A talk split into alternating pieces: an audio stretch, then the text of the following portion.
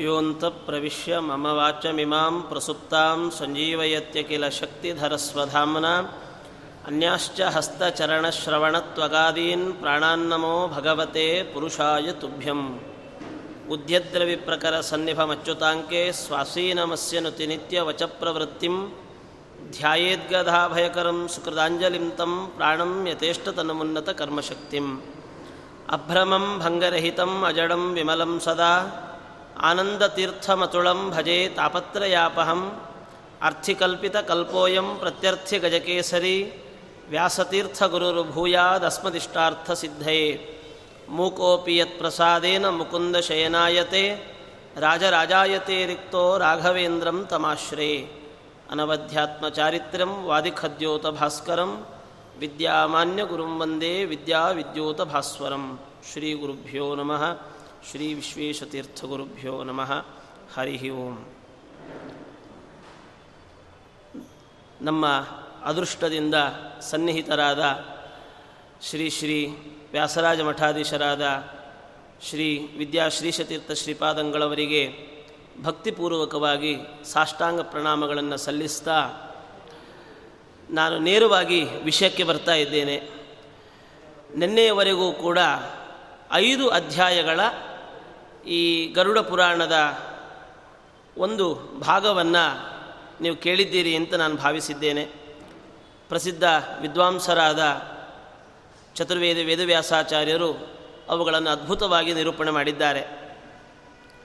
ಈ ಆರನೇ ಅಧ್ಯಾಯದಿಂದ ಬೇರೆ ಬೇರೆ ವಿಷಯಗಳನ್ನು ಅಧ್ಯಾಯಾನುಸಾರವಾಗಿ ನಿರೂಪಣೆ ಮಾಡಿಕೊಂಡು ಹೋಗ್ತಾರೆ. ಇದರಲ್ಲಿ ಮೊದಲಿಗೆ ಗರುಡದೇವರು ಕೇಳುತ್ತಾರೆ ಭಗವಂತ ಒಬ್ಬ ಮನುಷ್ಯ ಸತ್ತ ನಂತರದಲ್ಲಿ ಅವರವರ ಪ್ರಾರಬ್ಧವಶಾತ್ ಸ್ವರ್ಗ ಅಥವಾ ನರಕ. ಈ ಸ್ವರ್ಗಕ್ಕೆ ಹೋಗೋದು ಒಂದಷ್ಟು ಪುಣ್ಯಗಳನ್ನು ಸಂಪಾದನೆ ಮಾಡಿರ್ತಾನೆ ಸ್ವರ್ಗದಲ್ಲಿ ಅದನ್ನು ಅನುಭವಿಸ್ತಾನೆ, ಒಂದಷ್ಟು ಪಾಪಕರ್ಮಗಳನ್ನು ಮಾಡುತ್ತಾನೆ, ಅದರ ಫಲವಾಗಿ ನರಕಗಳಲ್ಲಿ ತಾನು ದುಃಖಭಾಗಿಯಾಗಿ ಈ ಪುನಃ ಈ ಒಂದು ಲೋಕಕ್ಕೆ ಬರಬೇಕು. ಯಾಕೆಂದರೆ ಈ ಒಂದು ಲೋಕ ಒಂದು ಸಾಧನ ಸಂಬಂಧಿಯಾದ ಲೋಕ. ನೀವು ಪುಣ್ಯವನ್ನಾದರೂ ಸಾಧನೆ ಮಾಡಿಕೊಳ್ಳಿ, ಪಾಪವನ್ನಾದರೂ ಸಾಧನೆ ಮಾಡಿಕೊಳ್ಳಿ ಇದು ಇರೋದೇ ನಿಮ್ಮ ಸಾಧನೆಗೆ. ಅವರವರ ಯೋಗ್ಯತೆಗೆ ಅನುಗುಣವಾಗಿ ಅವರೊಂದಷ್ಟು ಪುಣ್ಯವನ್ನು, ಒಂದಷ್ಟು ಪಾಪವನ್ನು ಸಾಧನೆ ಮಾಡಿಕೊಳ್ಳುತ್ತಾರೆ ಕೆಲವರನ್ನು ನಾವು ನೋಡಿದಾಗ ಅಂದ್ಕೊಳ್ಳೋದಿದೆ ಯಾಕೆ ಇಷ್ಟು ಕೆಟ್ಟವರಾಗಿದ್ದಾರೆ ಅಂತ? ಅವರ ಯೋಗ್ಯತೆಯೇ ಆ ಥರದ್ದು ಏನು ಮಾಡಲಿಕ್ಕೆ ಸಾಧ್ಯ ಅಂತ? ಕೆಲವರು ಅತ್ಯಂತ ಮುಗ್ಧರಾಗಿ, ಒಳ್ಳೆಯವರಾಗಿದ್ದಾರೆ, ಸತ್ಪುರುಷರಾಗಿದ್ದಾರೆ. ಇವತ್ತಿನ ಕಾಲದಲ್ಲಿಯೂ ಇಂಥ ಮಹಾನುಭಾವರಿದ್ದಾರಾ ಅಂತ ಅಂದ್ಕೊಳ್ಳೋದಿದೆ ಯಾಕೆ ಅಂದರೆ ಅದು ಅವರ ಒಂದು ಅಚೇತನದ ಸ್ವಭಾವ. ಹಾಗಾಗಿ ಆಯಾಯ ಚೇತನೆಗಳಿಗೆ ಸಂಬಂಧಪಟ್ಟಂತೆ ಈ ಜೀವ ಈ ಲೋಕಕ್ಕೆ ಬರ್ತಾನೆ ಆ ನಂತರದಲ್ಲಿ ಒಂದಷ್ಟು ಸಾಧನೆಗಳನ್ನು ಮಾಡಿಕೊಳ್ತಾನೆ ಅಂತ. ಆದರೆ ಇಲ್ಲಿ ಗರುಡ ದೇವರು ಕೇಳ್ತಾರೆ ಈ ತಾಯಿಯ ಗರ್ಭ ಅಂತ ಅನ್ನೋದಿದೆಯಲ್ಲ ಇದು ಹೇಗೆ ಉತ್ಪತ್ತಿಯಾಗತ್ತೆ ಅಂತ. ಯಾಕೆಂದರೆ ಇವತ್ತಿಗೂ ಕೂಡ ಒಂದು ಅದ್ಭುತವಾಗಿರುವಂತಹ ಭಗವಂತನ ಕರ್ತೃತ್ವ ಶಕ್ತಿಗೆ ಇದೊಂದು ದ್ಯೋತಕ ಅಂತ. ಕೇವಲ ಮದುವೆ ಮಾಡಿದ್ದೇವೆ ಅಂತಂದು ಮಾತ್ರಕ್ಕೆ ಮಕ್ಕಳಾಗೋದು ಅಂತೇನೂ ಇಲ್ಲ ಅಂತ. ಅಥವಾ ಮಕ್ಕಳಾಗಲೇಬೇಕು ಎನ್ನುವಂಥ ನಿಯಮವೂ ಇಲ್ಲ. ಎಷ್ಟು ಜನ ಪರಿತಪಿಸ್ತಾ ಇದ್ದಾರೆ, ಎಷ್ಟು ಜನ ಪರಿತಪಿಸ್ತಾ ಇದ್ದಾರೆ. ಇನ್ನೂ ಸ್ವಾರಸ್ಯ ಅಂದರೆ ಮಕ್ಕಳನ್ನು ಪಡೆದವರೂ ಪರಿತಪಿಸ್ತಾ ಇದ್ದಾರೆ. ಹೋಗಿ ಹೋಗಿ ಇಂಥ ಮಕ್ಕಳನ್ನು ಪಡೆದ್ನಲ್ಲ ಅಂತ. ಕೆಲವರು ಮಕ್ಕಳನ್ನು ಪಡೆದು ಪರಿತಪಿಸ್ತಾ ಇದ್ದಾರೆ, ಕೆಲವರು ಮಕ್ಕಳನ್ನು ಪಡೆಯದೇ ಪರಿತಪಿಸ್ತಾ ಇದ್ದಾರೆ. ಯಾಕೆ? ಇದೆಲ್ಲವೂ ಕೂಡ ಭಗವಂತನ ಅಚಿಂತ್ಯವಾದ ಒಂದು ಕರ್ತೃತ್ವ ಶಕ್ತಿ. ಎಷ್ಟು ಜನ ಎಷ್ಟು ಜನ? ಎಂತೆಂಥ ಡಾಕ್ಟ್ರುಗಳನ್ನು ಭೇಟಿ ಮಾಡ್ತಾರೆ, ನಮಗೆ ಮಕ್ಕಳಾಗಬೇಕು ಅಂತ. ಆದರೆ ಅವರೂ ಕೂಡ ಒಂದು ಪ್ರಯೋಗಗಳನ್ನು ಮಾಡ್ತಾನೆ ಹೋಗ್ತಾರೆ ಮಾಡ್ತಾನೆ ಹೋಗ್ತಾರೆ. ಆದರೆ ಯಾವುದೂ ಒಂದು ಹಂತದವರೆಗೆ ಅವರ ಪ್ರಯೋಗಗಳೆಲ್ಲವೂ ಕೂಡ ಆದರೆ ಒಂದು ಹಂತ ದಾಟಿದ ಮೇಲೆ ಹೇಳ್ತಾರೆ, ನಮ್ಮ ಪ್ರಯತ್ನ ನಾವು ಮಾಡಿದ್ದೇವೆ. ನಮ್ಮ ಕೈಯಲ್ಲೇನೂ ಇಲ್ಲ. ನಿಮಗೆ ಜ್ವಲಂತವಾದ ಉದಾಹರಣೆಗಳನ್ನು ಕೊಡೋದಾದರೆ ನೀವು ಇನ್ನೇನು ಮನೆಯಲ್ಲಿ ಯಾರಾದರೂ ಅತ್ಯಂತ ಸೀರಿಯಸ್ ಆಗಿದ್ದಾರೆ, ನಾವು ಸೀದಾ ಡಾಕ್ಟ್ರ್ ಹತ್ರ ಕರ್ಕೊಂಡು ಹೋಗ್ತೇವೆ. ಆ ಡಾಕ್ಟ್ರುಗಳು ಹೇಳ್ತಾರೆ, ನೀವೇನು ಯೋಚನೆ ಮಾಡಬೇಡಿ, ನಾವು ನೋಡ್ಕೊಳ್ತೇವೆ ಅಂತ. ನೋಡ್ಕೊಳ್ತಾರೆ ನೋಡ್ಕೊಳ್ತಾರೆ ನೋಡ್ಕೊಳ್ತಾರೆ. ಆದರೆ ಒಂದು ಹಂತದಲ್ಲಿ ಹೇಳ್ತಾರೆ, ನಮ್ಮ ಕೈಯಲ್ಲಿಲ್ಲ, ಹೊರಟೇ ಹೋಗಿಬಿಟ್ರು ನೋಡಿ, ಡಾ ಆ ವೈದ್ಯಶಾಸ್ತ್ರ ಏನೆಲ್ಲ ಔಷಧಗಳನ್ನು ಹೇಳಿದೆ ಯಾವ್ಯಾವ ಪ್ರಯೋಗಗಳನ್ನು ಹೇಳಿದೆ, ಅವೆಲ್ಲವನ್ನು ಅಲ್ಲಿ ಪ್ರಯೋಗಿಸ್ತಾ ಇದ್ದಾರೆ. ಅವರಲ್ಲಿ ಯಾವುದು ತಪ್ಪಾಗಲಿಲ್ಲ. ಆದರೆ ಇವನು ಬದುಕುಳಿಲಿಲ್ಲ ಅಂತ. ಹಾಗಾದರೆ ಇವನು ಬದುಕುಳಿಲಿಕ್ಕಾಗಲಿ ಅಥವಾ ಈ ಸಾಯೋದಕ್ಕಾಗಲಿ ಇದು ಯಾರಿಗೂ ಕೂಡ ಅಂದರೆ ಬಾಧ್ಯಸ್ಥಿಕೆ ಅಂತನ್ನೋದಿಲ್ಲ. ಹಾಗಾಗಿ ಇದೆಲ್ಲ ಭಗವಂತನ ಒಂದು ಕರ್ತೃತ್ವ, ಅಚಿಂತ್ಯವಾದ ಒಂದು ಕರ್ತೃತ್ವ ನಮ್ಮ ಎಣಿಕೆಗೆ ಸಿಗಲಾರದಷ್ಟು ಅದ್ಭುತವಾದಂತಹ ಒಂದು ಮಹಿಮೆ ಆ ಭಗವಂತನದ್ದು. ಇಂತಹ ಇದರಲ್ಲಿ ಗರ್ಭದಲ್ಲಿ ಮಗು ಹೇಗೆ ಬರ್ತಾನೆ, ಹೇಗಿರ್ತಾನೆ, ಇದಂತನ್ನೋದು ಯಾರಿಗೂ ಗೊತ್ತಿದೆ ಹೇಳಿ. ಗರ್ಭವನ್ನು ಪಡೆದ ತಾಯಿಗೆ ಗೊತ್ತಿದೆಯೋ? ಗೊತ್ತಿಲ್ಲ. ಗರ್ಭದಲ್ಲಿರುವ ಮಗುವಿಗೆ ಏನಾದರೂ ಗೊತ್ತಿದೆಯೋ? ಗೊತ್ತಿಲ್ಲ. ಇನ್ಯಾರಿಗೆ ಗೊತ್ತಿರಬೇಕು ಅಂದರೆ ಗರ್ಭದಲ್ಲಿರಿಸಿ ಕಾಪಾಡ್ತಾ ಇರುವವನು ಮಾತ್ರ ಆ ಗರ್ಭದ ಸ್ಥಿತಿಗತಿಗಳನ್ನು ಹೇಳಲಿಕ್ಕೆ ಸಾಧ್ಯ? ಯಾರಿಗೆ ಹೇಳಲಿಕ್ಕೆ ಸಾಧ್ಯ ಇದೆ ಹೇಳಿ. ತಾಯಿ ಅಂದುಕೊಳ್ತಾಳೆ, ಮಗು ಗರ್ಭದಲ್ಲಿದೆ.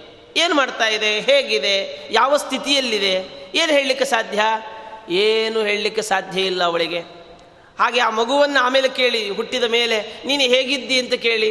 ಎಲ್ಲರೂ ನಾವೆಲ್ಲ ಹಾಗಿದ್ದು ಬಂದವರಲ್ಲ. ನಮಗೇನು ಗೊತ್ತಿದೆ? ಏನೂ ಗೊತ್ತಿಲ್ಲ. ಹಾಗಾದರೆ ಯಾರಲ್ಲಿ ಕೇಳಿ ತಿಳ್ಕೊಳ್ಬೇಕು ಅಂದರೆ ಯಾರು ಗರ್ಭದಲ್ಲಿರಿಸಿದ್ದಾನೋ, ಯಾರು ಗರ್ಭದಲ್ಲಿರಿಸಿ ನಮ್ಮನ್ನು ಸಂರಕ್ಷಣೆ ಮಾಡಿದ್ದಾನೋ, ಅವನಲ್ಲಿ ಮಾತ್ರ ನಾವು ಕೇಳಬೇಕು. ಇನ್ಯಾರಲ್ಲೂ ಕೇಳಲಿಕ್ಕೆ ಸಾಧ್ಯ ಇಲ್ಲ. ಹಾಗಾಗಿಯೇ ಗರುಡ ದೇವರು ಕೇಳುತ್ತಾರೆ, ಭಗವಂತನಲ್ಲಿ, ಕಥಂ ಉತ್ಪದ್ಯತೆ ಮಾತುರು ಜಠರೇ ನರಕಾಗತಃ, ಗರ್ಭಾದಿ ದುಃಖಂ ಯದ್ಭುಂಕ್ತೆ, ತನ್ಮೇ ಕಥಯ ಕೇಶವ. ಒಂಬತ್ತು ತಿಂಗಳುಗಳನ್ನು ಹೇಗೆ ಕಾಲವನ್ನು ಕಳೀತಾನೆ? ಒಂಬತ್ತು ತಿಂಗಳಿನ ಕಾಲ ತಾಯಿಯ ಗರ್ಭದಲ್ಲಿ ಹೇಗಿರ್ತಾನೆ? ಅದೆಲ್ಲವನ್ನು ನನಗೆ ಹೇಳು ಅಂತ ಕೇಳಿದಾಗ ಭಗವಂತ ಹೇಳ್ತಾನೆ, ಸಾಮಾನ್ಯವಾಗಿ ಈ ಸೃಷ್ಟಿಯ ಕ್ರಮ, ಅಂದರೆ ಭಗವಂತನ ಸೃಷ್ಟಿಗಾಗುವಾಗ ಇಬ್ಬರ ಅವಶ್ಯಕತೆ ಇಲ್ಲ. ಆದರೆ ಈ ಸರ್ಗದ ಮುಂದುವರಿಕೆಯ ಭಾಗವಾಗಿ ಮೊದಲಿಗಾಗುವಾಗ ಭಗವಂತನ ಸಂಕಲ್ಪ ಮಾತ್ರದಿಂದಲೇ ಭಗವಂತನ ಅವತಾರವೂ ಆಗಿದೆ, ಭಗವಂತನಿಂದ ಬ್ರಹ್ಮಾದಿ ದೇವತೆಗಳ ಅವತಾರವೂ ಆಗಿದೆ ಅಂತ. ಆದರೆ ಈ ಒಂದು ಪ್ರಜಾ ಸರ್ಗ ಮುಂದುವರಿಲಿಕ್ಕಾಗಿ ಭಗವಂತ ಏನು ಮಾಡಿದ? ಇಬ್ಬರನ್ನು ವಿಭಿನ್ನ ಲಿಂಗಕರಾದ ಇಬ್ಬರನ್ನು ಸೃಷ್ಟಿ ಮಾಡಿದ, ಒಂದು ಗಂಡು, ಒಂದು ಹೆಣ್ಣು ಅಂತ. ಅದರಲ್ಲಿ ಅವರಿಬ್ಬರ ಸಂಬಂಧದಿಂದ ಈ ತಾಯಿಯ ಗರ್ಭ ಅಂತನ್ನೋದು ಉತ್ಪತ್ತಿ ಆಗ್ತದೆ. ಅದರಲ್ಲಿ ಸ್ವಾರಸ್ಯವನ್ನು ಹೇಳ್ತಾರೆ, ಈ ಗರ್ಭವನ್ನು ಪಡಿತಾ ಇರುವಂತಹ ಸ್ತ್ರೀ ಯೋಚನೆ ಮಾಡಬೇಕು. ಗರ್ಭವನ್ನು ಪಡೆಯೋದಕ್ಕಿಂತ ಮುಂಚೆ ಯೋಚನೆ ಮಾಡಬೇಕು. ಗರ್ಭವನ್ನು ಪಡೆದ ಮೇಲೆ ಯೋಚನೆ ಮಾಡಿದರೆ ಉಪಯೋಗ ಇಲ್ಲ. ನೀವು ಹಿಂದಿನ ಕಾಲಗಳಲ್ಲಿ ಕಥೆಗಳನ್ನು ನಾವು ಕೇಳಿದರೆ ಮದುವೆ ಆಗಬೇಕಾದರೂ ತಪಸ್ಸನ್ನು ಮಾಡ್ತಾ ಇದ್ರು. ಮಕ್ಕಳನ್ನು ಪಡಿಬೇಕಾದರೂ ತಪಸ್ಸನ್ನು ಮಾಡ್ತಾ ಇದ್ರು ಅಂತ. ಇವತ್ತು ನೀವೇನಾದರೂ ಹೇಳಿದರೆ ಮಕ್ಕಳನ್ನು ಪಡಿಬೇಕು ಅಂತಾದರೆ ತಪಸ್ಸು ಮಾಡಿ ಅಂತಂದರೆ ಎಲ್ಲರೂ ನಗುತ್ತಾರೆ. ಯಾಕೆ? ಅಲ್ಲ, ಮಕ್ಕಳನ್ನು ಮಾಡಬೇಕಾದ್ರೆ ಸಂಸಾರ ಮಾಡಬೇಕು ಹೊರತು ತಪಸ್ಸು ಮಾಡಿದರೆ ಮಕ್ಕಳಾಗ್ತದ ಅಂತ.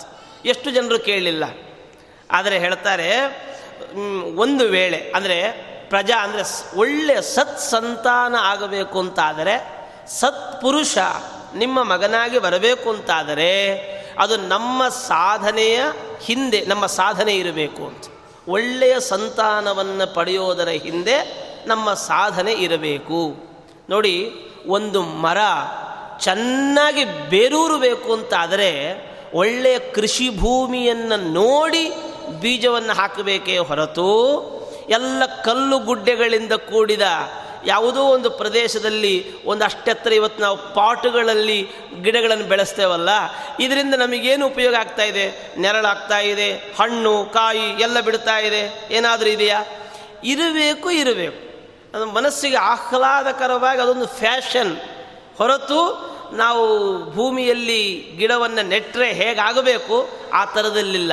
ಹಾಗೆಯೇ ಇವತ್ತಿನ ದಿನದಲ್ಲಿ ನಾವು ಮಕ್ಕಳನ್ನು ಪಡೆಯೋದು, ಮಕ್ಕಳನ್ನು ಸಾಕುವುದೂ ಕೂಡ ಒಂದು ರೀತಿಯಲ್ಲಿ ಫ್ಯಾಷನ್. ಅವರೆಲ್ಲ ಹೇಗೆ ಬೆಳೆಸ್ತಾರೆ? ನಾನು ಹಾಗೆ ಬೆಳೆಸೋದು ನಿಜವಾಗಿಯೂ ಆ ಮಕ್ಕಳು ಮಕ್ಕಳಾಗಬೇಕಾದರೆ ಹೇಗಾಗಿರಬೇಕು ಅದಕ್ಕೊಂದು ಸಂಸ್ಕಾರ, ಅದಕ್ಕೊಂದು ರೂಪುರೇಷೆಗಳು ಹೀಗೆ ಇರಬೇಕು ಎನ್ನುವ ಭಾವನೆಗಳು ನಮಗಿಲ್ಲ. ಪಕ್ಕದ ಮನೆಯವರನ್ನು ನೋಡ್ತೇವೆ, ಅವ್ರು ಯಾವ ಶಾಲೆಗೆ ಹಾಕಿರ್ತಾರೆ ಅದಕ್ಕೆ ಹಾಕ್ತೇವೆ. ಯಾವ ಥರದಲ್ಲಿ ಅವರು ಬೆಳೆಸ್ತಾರೆ, ಅದನ್ನೇ ನಾವು ಬೆಳೆಸ್ತೇವೆ ಫಾಲೋ ಮಾಡ್ತೇವೆ. ಆದರೆ ನಮಗೆ ನಿರ್ದಿಷ್ಟವಾಗಿರುವಂಥ ರೀತಿಯಲ್ಲಿ ಹೀಗೇ ಆಗಬೇಕು ಎನ್ನುವ ಭಾವನೆಗಳು ಬಹಳ ಕಡಿಮೆಯಾಗಿ ಹೋಗಿದೆ. ಹಾಗಾಗಿ ಒಳ್ಳೆಯ ಸತ್ಸಂತಾನವಾಗಬೇಕು ಅಂತಾದರೆ ಅದಕ್ಕೊಂದು ಸಾಧನೆ ಬೇಕು.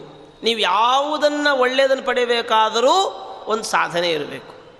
ಯಾವುದನ್ನು ಬೇಕಾದರೂ ನಿಮ್ಮ ಜೀವನದಲ್ಲಿ ಯಾವುದನ್ನು ನೀವು ಪಡಿಬೇಕಾದರೂ, ಅಂದರೆ ಉತ್ಕೃಷ್ಟವಾಗಿರುವಂಥದ್ದನ್ನು ಪಡಿಬೇಕಾದರೆ ಒಂದು ಸಾಧನೆ ಬೇಕು, ಒಂದು ತ್ಯಾಗ ಅನ್ನೋದು ಬೇಕು. ತ್ಯಾಗ ಇಲ್ಲದೆ ಒಳ್ಳೆಯ ಸಂಪತ್ತನ್ನು ಪಡೀಲಿಕ್ಕೆ ಸಾಧ್ಯ ಇಲ್ಲ. ನೀವು ಯಾವುದನ್ನು ಬೇಕಾದರೂ ಕೂಡ ಗಮನಿಸಿ. ಹಾಗಾಗಿ, ಅಂದರೆ ಸುಲಭವಾಗಿ, ಅಂದರೆ ಬೇಡದೇ ಇರುವ ವಸ್ತುಗಳು ಸುಲಭವಾಗಿ ಮನೆಗೆ ಪ್ರವೇಶ ಮಾಡುತ್ತೆ. ಬೇಡದೇ ಇರುವ ವಸ್ತುಗಳು ಸು ಸುಮ್ಮನೆ ಸುಖವಾಗಿ ನಿಮ್ಮ ಮನೆಗೆ ಪ್ರವೇಶ ಮಾಡುತ್ತೆ. ನೀವು ನೋಡ್ತಾ ನೋಡ್ತಾ ಮನೆ ತುಂಬ ತುಂಬ ಹೋಗಿರುತ್ತೆ. ಯಾವಾಗ ತೊಗೊಂಬಂದ್ವಿ, ಯಾಕೆ ಇಷ್ಟೆಲ್ಲ ಸಾಮಾನುಗಳಿವೆ ಅಂತ ಮನೆ ಖಾಲಿ ಮಾಡಬೇಕಾದ್ರೆ ಗೊತ್ತಾಗೋದು ಅಂತ. ಆದರೆ ಒಳ್ಳೆಯ ಐಟಮ್ಗಳು ಸುಮ್ಮನೆ ಬರೋದು ಅಂತ ಇಲ್ಲ. ನೀವು ಅದಕ್ಕೋಸ್ಕರವಾಗಿ ಶ್ರಮ ವಹಿಸಬೇಕಾಗತ್ತೆ. ಅದು ಸಾಮಾನ್ಯವಾಗಿ ಒಳ್ಳೆ ಟಿ ವಿ ಮನೆಗೆ ತೊಗೊಂಬರಬೇಕು ಅಂತಂದ್ರೆ ಒಂದು ಐದಾರು ಶೋರೂಮ್ಗಳನ್ನು ನೀವು ಓಡಾಡಿರ್ತೀರಿ, ಕಷ್ಟಪಟ್ಟಿರ್ತೀರಿ.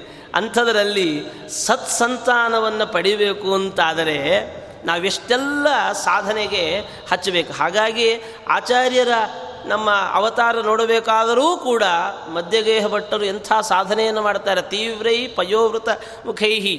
ಪಯೋವ್ರತವೇ ಮೊದಲಾಗಿರತಕ್ಕಂಥ ಹಲವಾರು ವ್ರತದ ಆಚರಣೆಗಳನ್ನು ನಡೆಸ್ತಾರೆ. ಭಗವಂತನ ಪ್ರೀತಿಯಿಂದ ಮಕ್ಕಳನ್ನು ಪಡೀತಾರೆ ಅಂತ.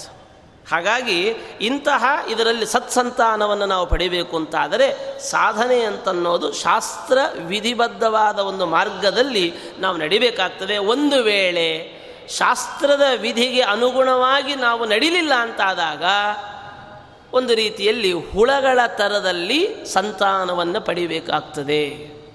ಹೇಗೆ? ಅದನ್ನೇ ಭಾಗವತ ಹೇಳುತ್ತದೆ ತರವಕ್ಕಿಂ ನ ಜೀವಂತಿ ಭಸ್ರಾಕಿಂ ನ ಶ್ವಸಂತ್ಯುತ. ಯಾಕೆ ಹಂದಿಗಳು, ಮರಗಳು, ಬೇರೆ ಬೇರೆ ಪಶುಗಳು, ಪ್ರಾಣಿಗಳು ಎಲ್ಲವೂ ಜೀವಂತವಾಗಿಯೇ ಇದ್ದಾವೆ, ಉಸಿರಾಡ್ತಾನೇ ಇದ್ದಾವೆ. ಅದೇ ಥರದಲ್ಲಿ ನಿನ್ನ ಮಗನೂ ಕೂಡ ಇದ್ದಾನೆ ಅಂತಾದರೆ ಏನು ಪ್ರಯೋಜನ ಅವುಗಳಿಗೂ ಇವಕ್ಕೂ ಏನು ವ್ಯತ್ಯಾಸ ಏನು?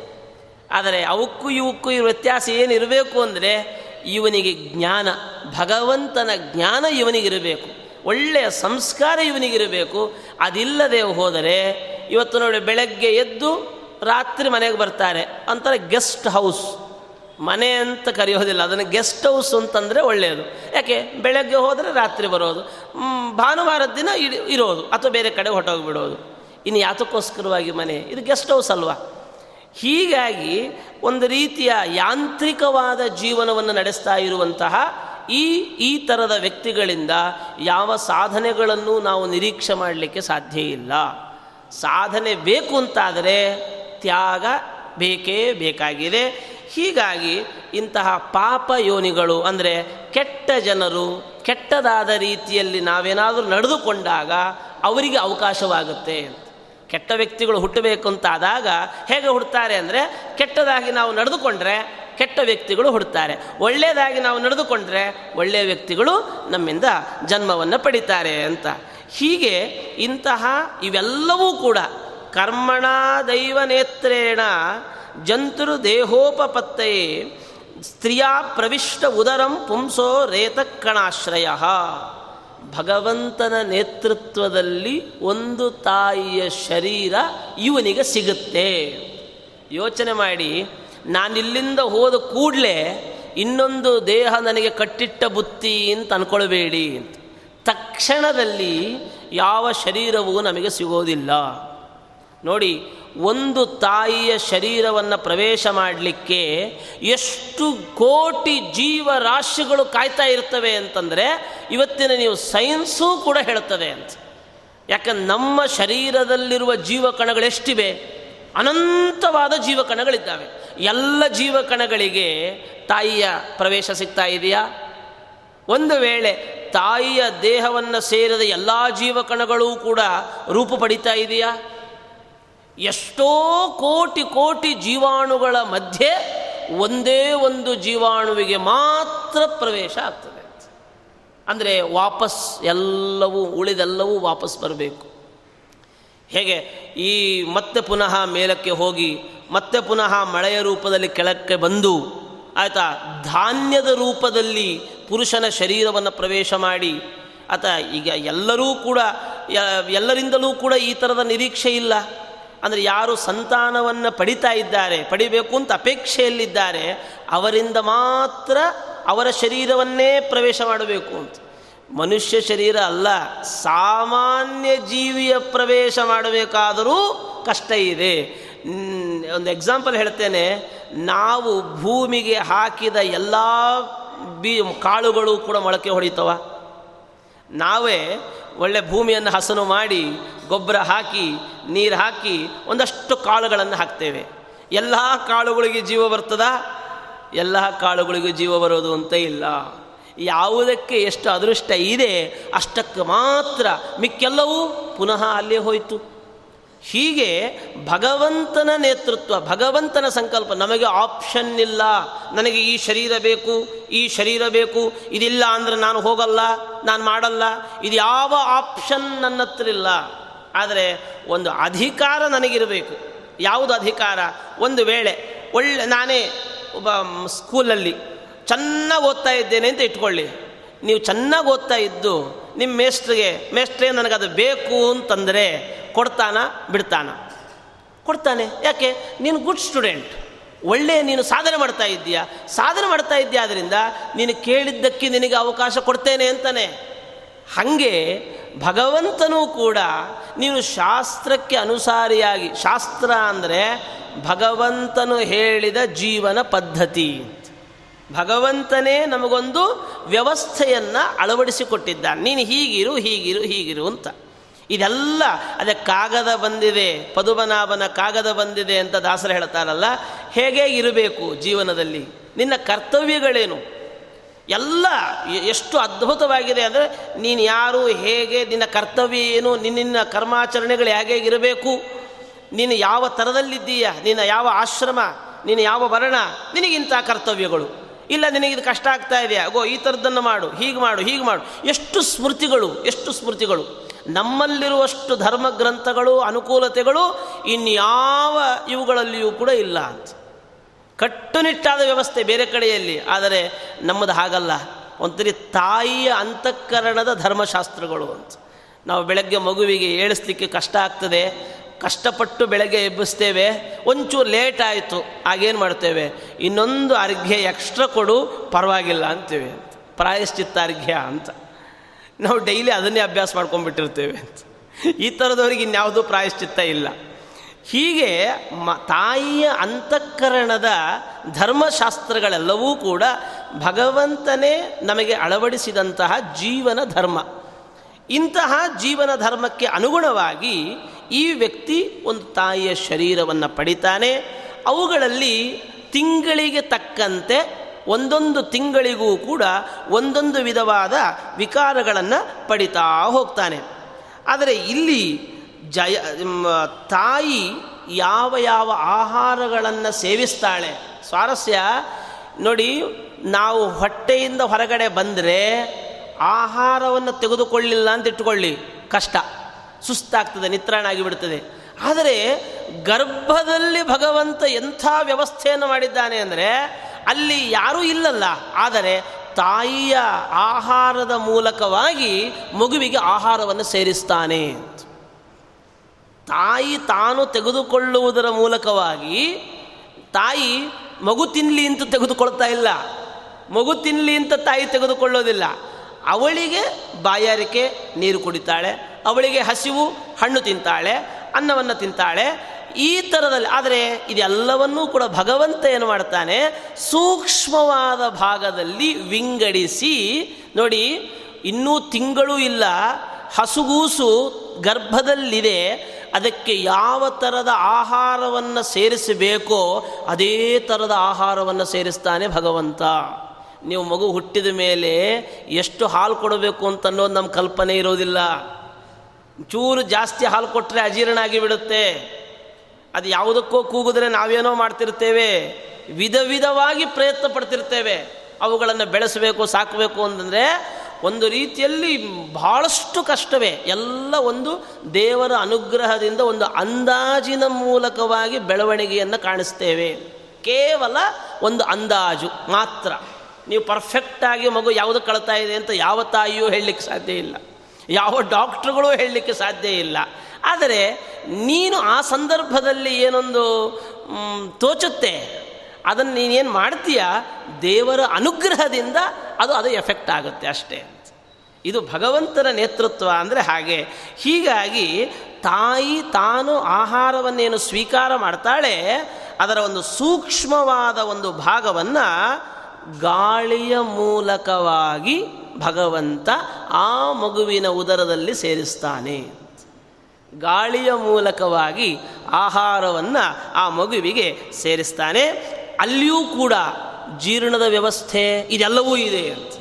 ಆ ತಾಯಿಯ ಗರ್ಭದಲ್ಲಿರುವ ಮಗುವಿನಲ್ಲಿಯೂ ಕೂಡ ಎಲ್ಲ ವ್ಯವಸ್ಥೆ, ದೊಡ್ಡವರಲ್ಲಿ ಏನೇನು ವ್ಯವಸ್ಥೆಗಳಿದ್ದಾವೆ, ಎಲ್ಲ ವ್ಯವಸ್ಥೆಗಳು ಕೂಡ ತಾಯಿಯ ಗರ್ಭದಲ್ಲಿರುವ ಮಗುವಿನ ಶರೀರದಲ್ಲಿಯೂ ಕೂಡ ಪುಟ್ಟದಾದ ಮಾಂಸದ ಮುದ್ದೆ.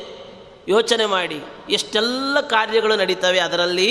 ಹೀಗಾಗಿ ಇಂತಹ ಆ ಮಗು ಇದೆಲ್ಲವನ್ನು ಮಾಡಿಸೋದು ಯಾರು ಅಂದರೆ ಕೇವಲ ಭಗವಂತ. ಇದು ನಮ್ಮ ಕೈಯಲ್ಲಿ ಏನೂ ಇಲ್ಲ. ಡಾಕ್ಟ್ರುಗಳು ಕೂಡ ಏನೂ ಮಾಡಲಿಕ್ಕಾಗೋದಿಲ್ಲ. ಹೀಗೆ ಒಂಬತ್ತನೆಯ ಮಾಸವರ ಒಂದು ಒಂಬತ್ತನೆಯ ತಿಂಗಳಿನವರೆಗೂ ಭಗವಂತ ಅದನ್ನು ರಕ್ಷಣೆ ಮಾಡ್ತಾನೆ. ಅದರಿಂದಲೇ ಪರೀಕ್ಷಿತ ರಾಜರು ಹೇಳ್ತಾರಲ್ಲ ಭಗವಂತ ರಕ್ಷಣೆ ಮಾಡಿಯೇ ಮಾಡ್ತಾನೆ. ಯಾಕೆ ಗೊತ್ತಾ? ಯಾರೂ ರಕ್ಷಣೆ ಮಾಡಲಿಕ್ಕೆ ಸಾಧ್ಯವಾಗದೇ ಇರುವ ಗರ್ಭದಲ್ಲಿ ಬಂದು ರಕ್ಷಣೆ ಮಾಡಿದ್ದೀಯಲ್ಲ ನೀನು? ಯಾರು ರಕ್ಷಣೆ ಮಾಡಲಿಕ್ಕೆ ಸಾಧ್ಯ ಹೇಳಿ? ಎಂಥ ಒಂದು ಅಂಧಕಾರ.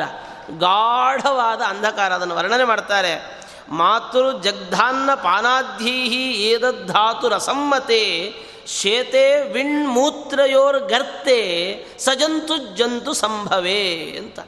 ಭಗವಂತ ಆ, ಇದನ್ನು ಹೇಳ್ತಾನೆ, ಭಗವಂತ ಹೇಳ್ತಾ ಇದ್ದಾನೆ, ತಾಯಿ ಏನು ಆಹಾರವನ್ನು ತಿಂತಾಳೆ, ಅದರ ಮೂಲಕವಾಗಿ ಈ ಮಗುವಿನಲ್ಲಿ ಒಂದೊಂದು ಧಾತುಗಳ ಬೆಳವಣಿಗೆಗಳು ಕೂಡ ನಡೀತದೆ.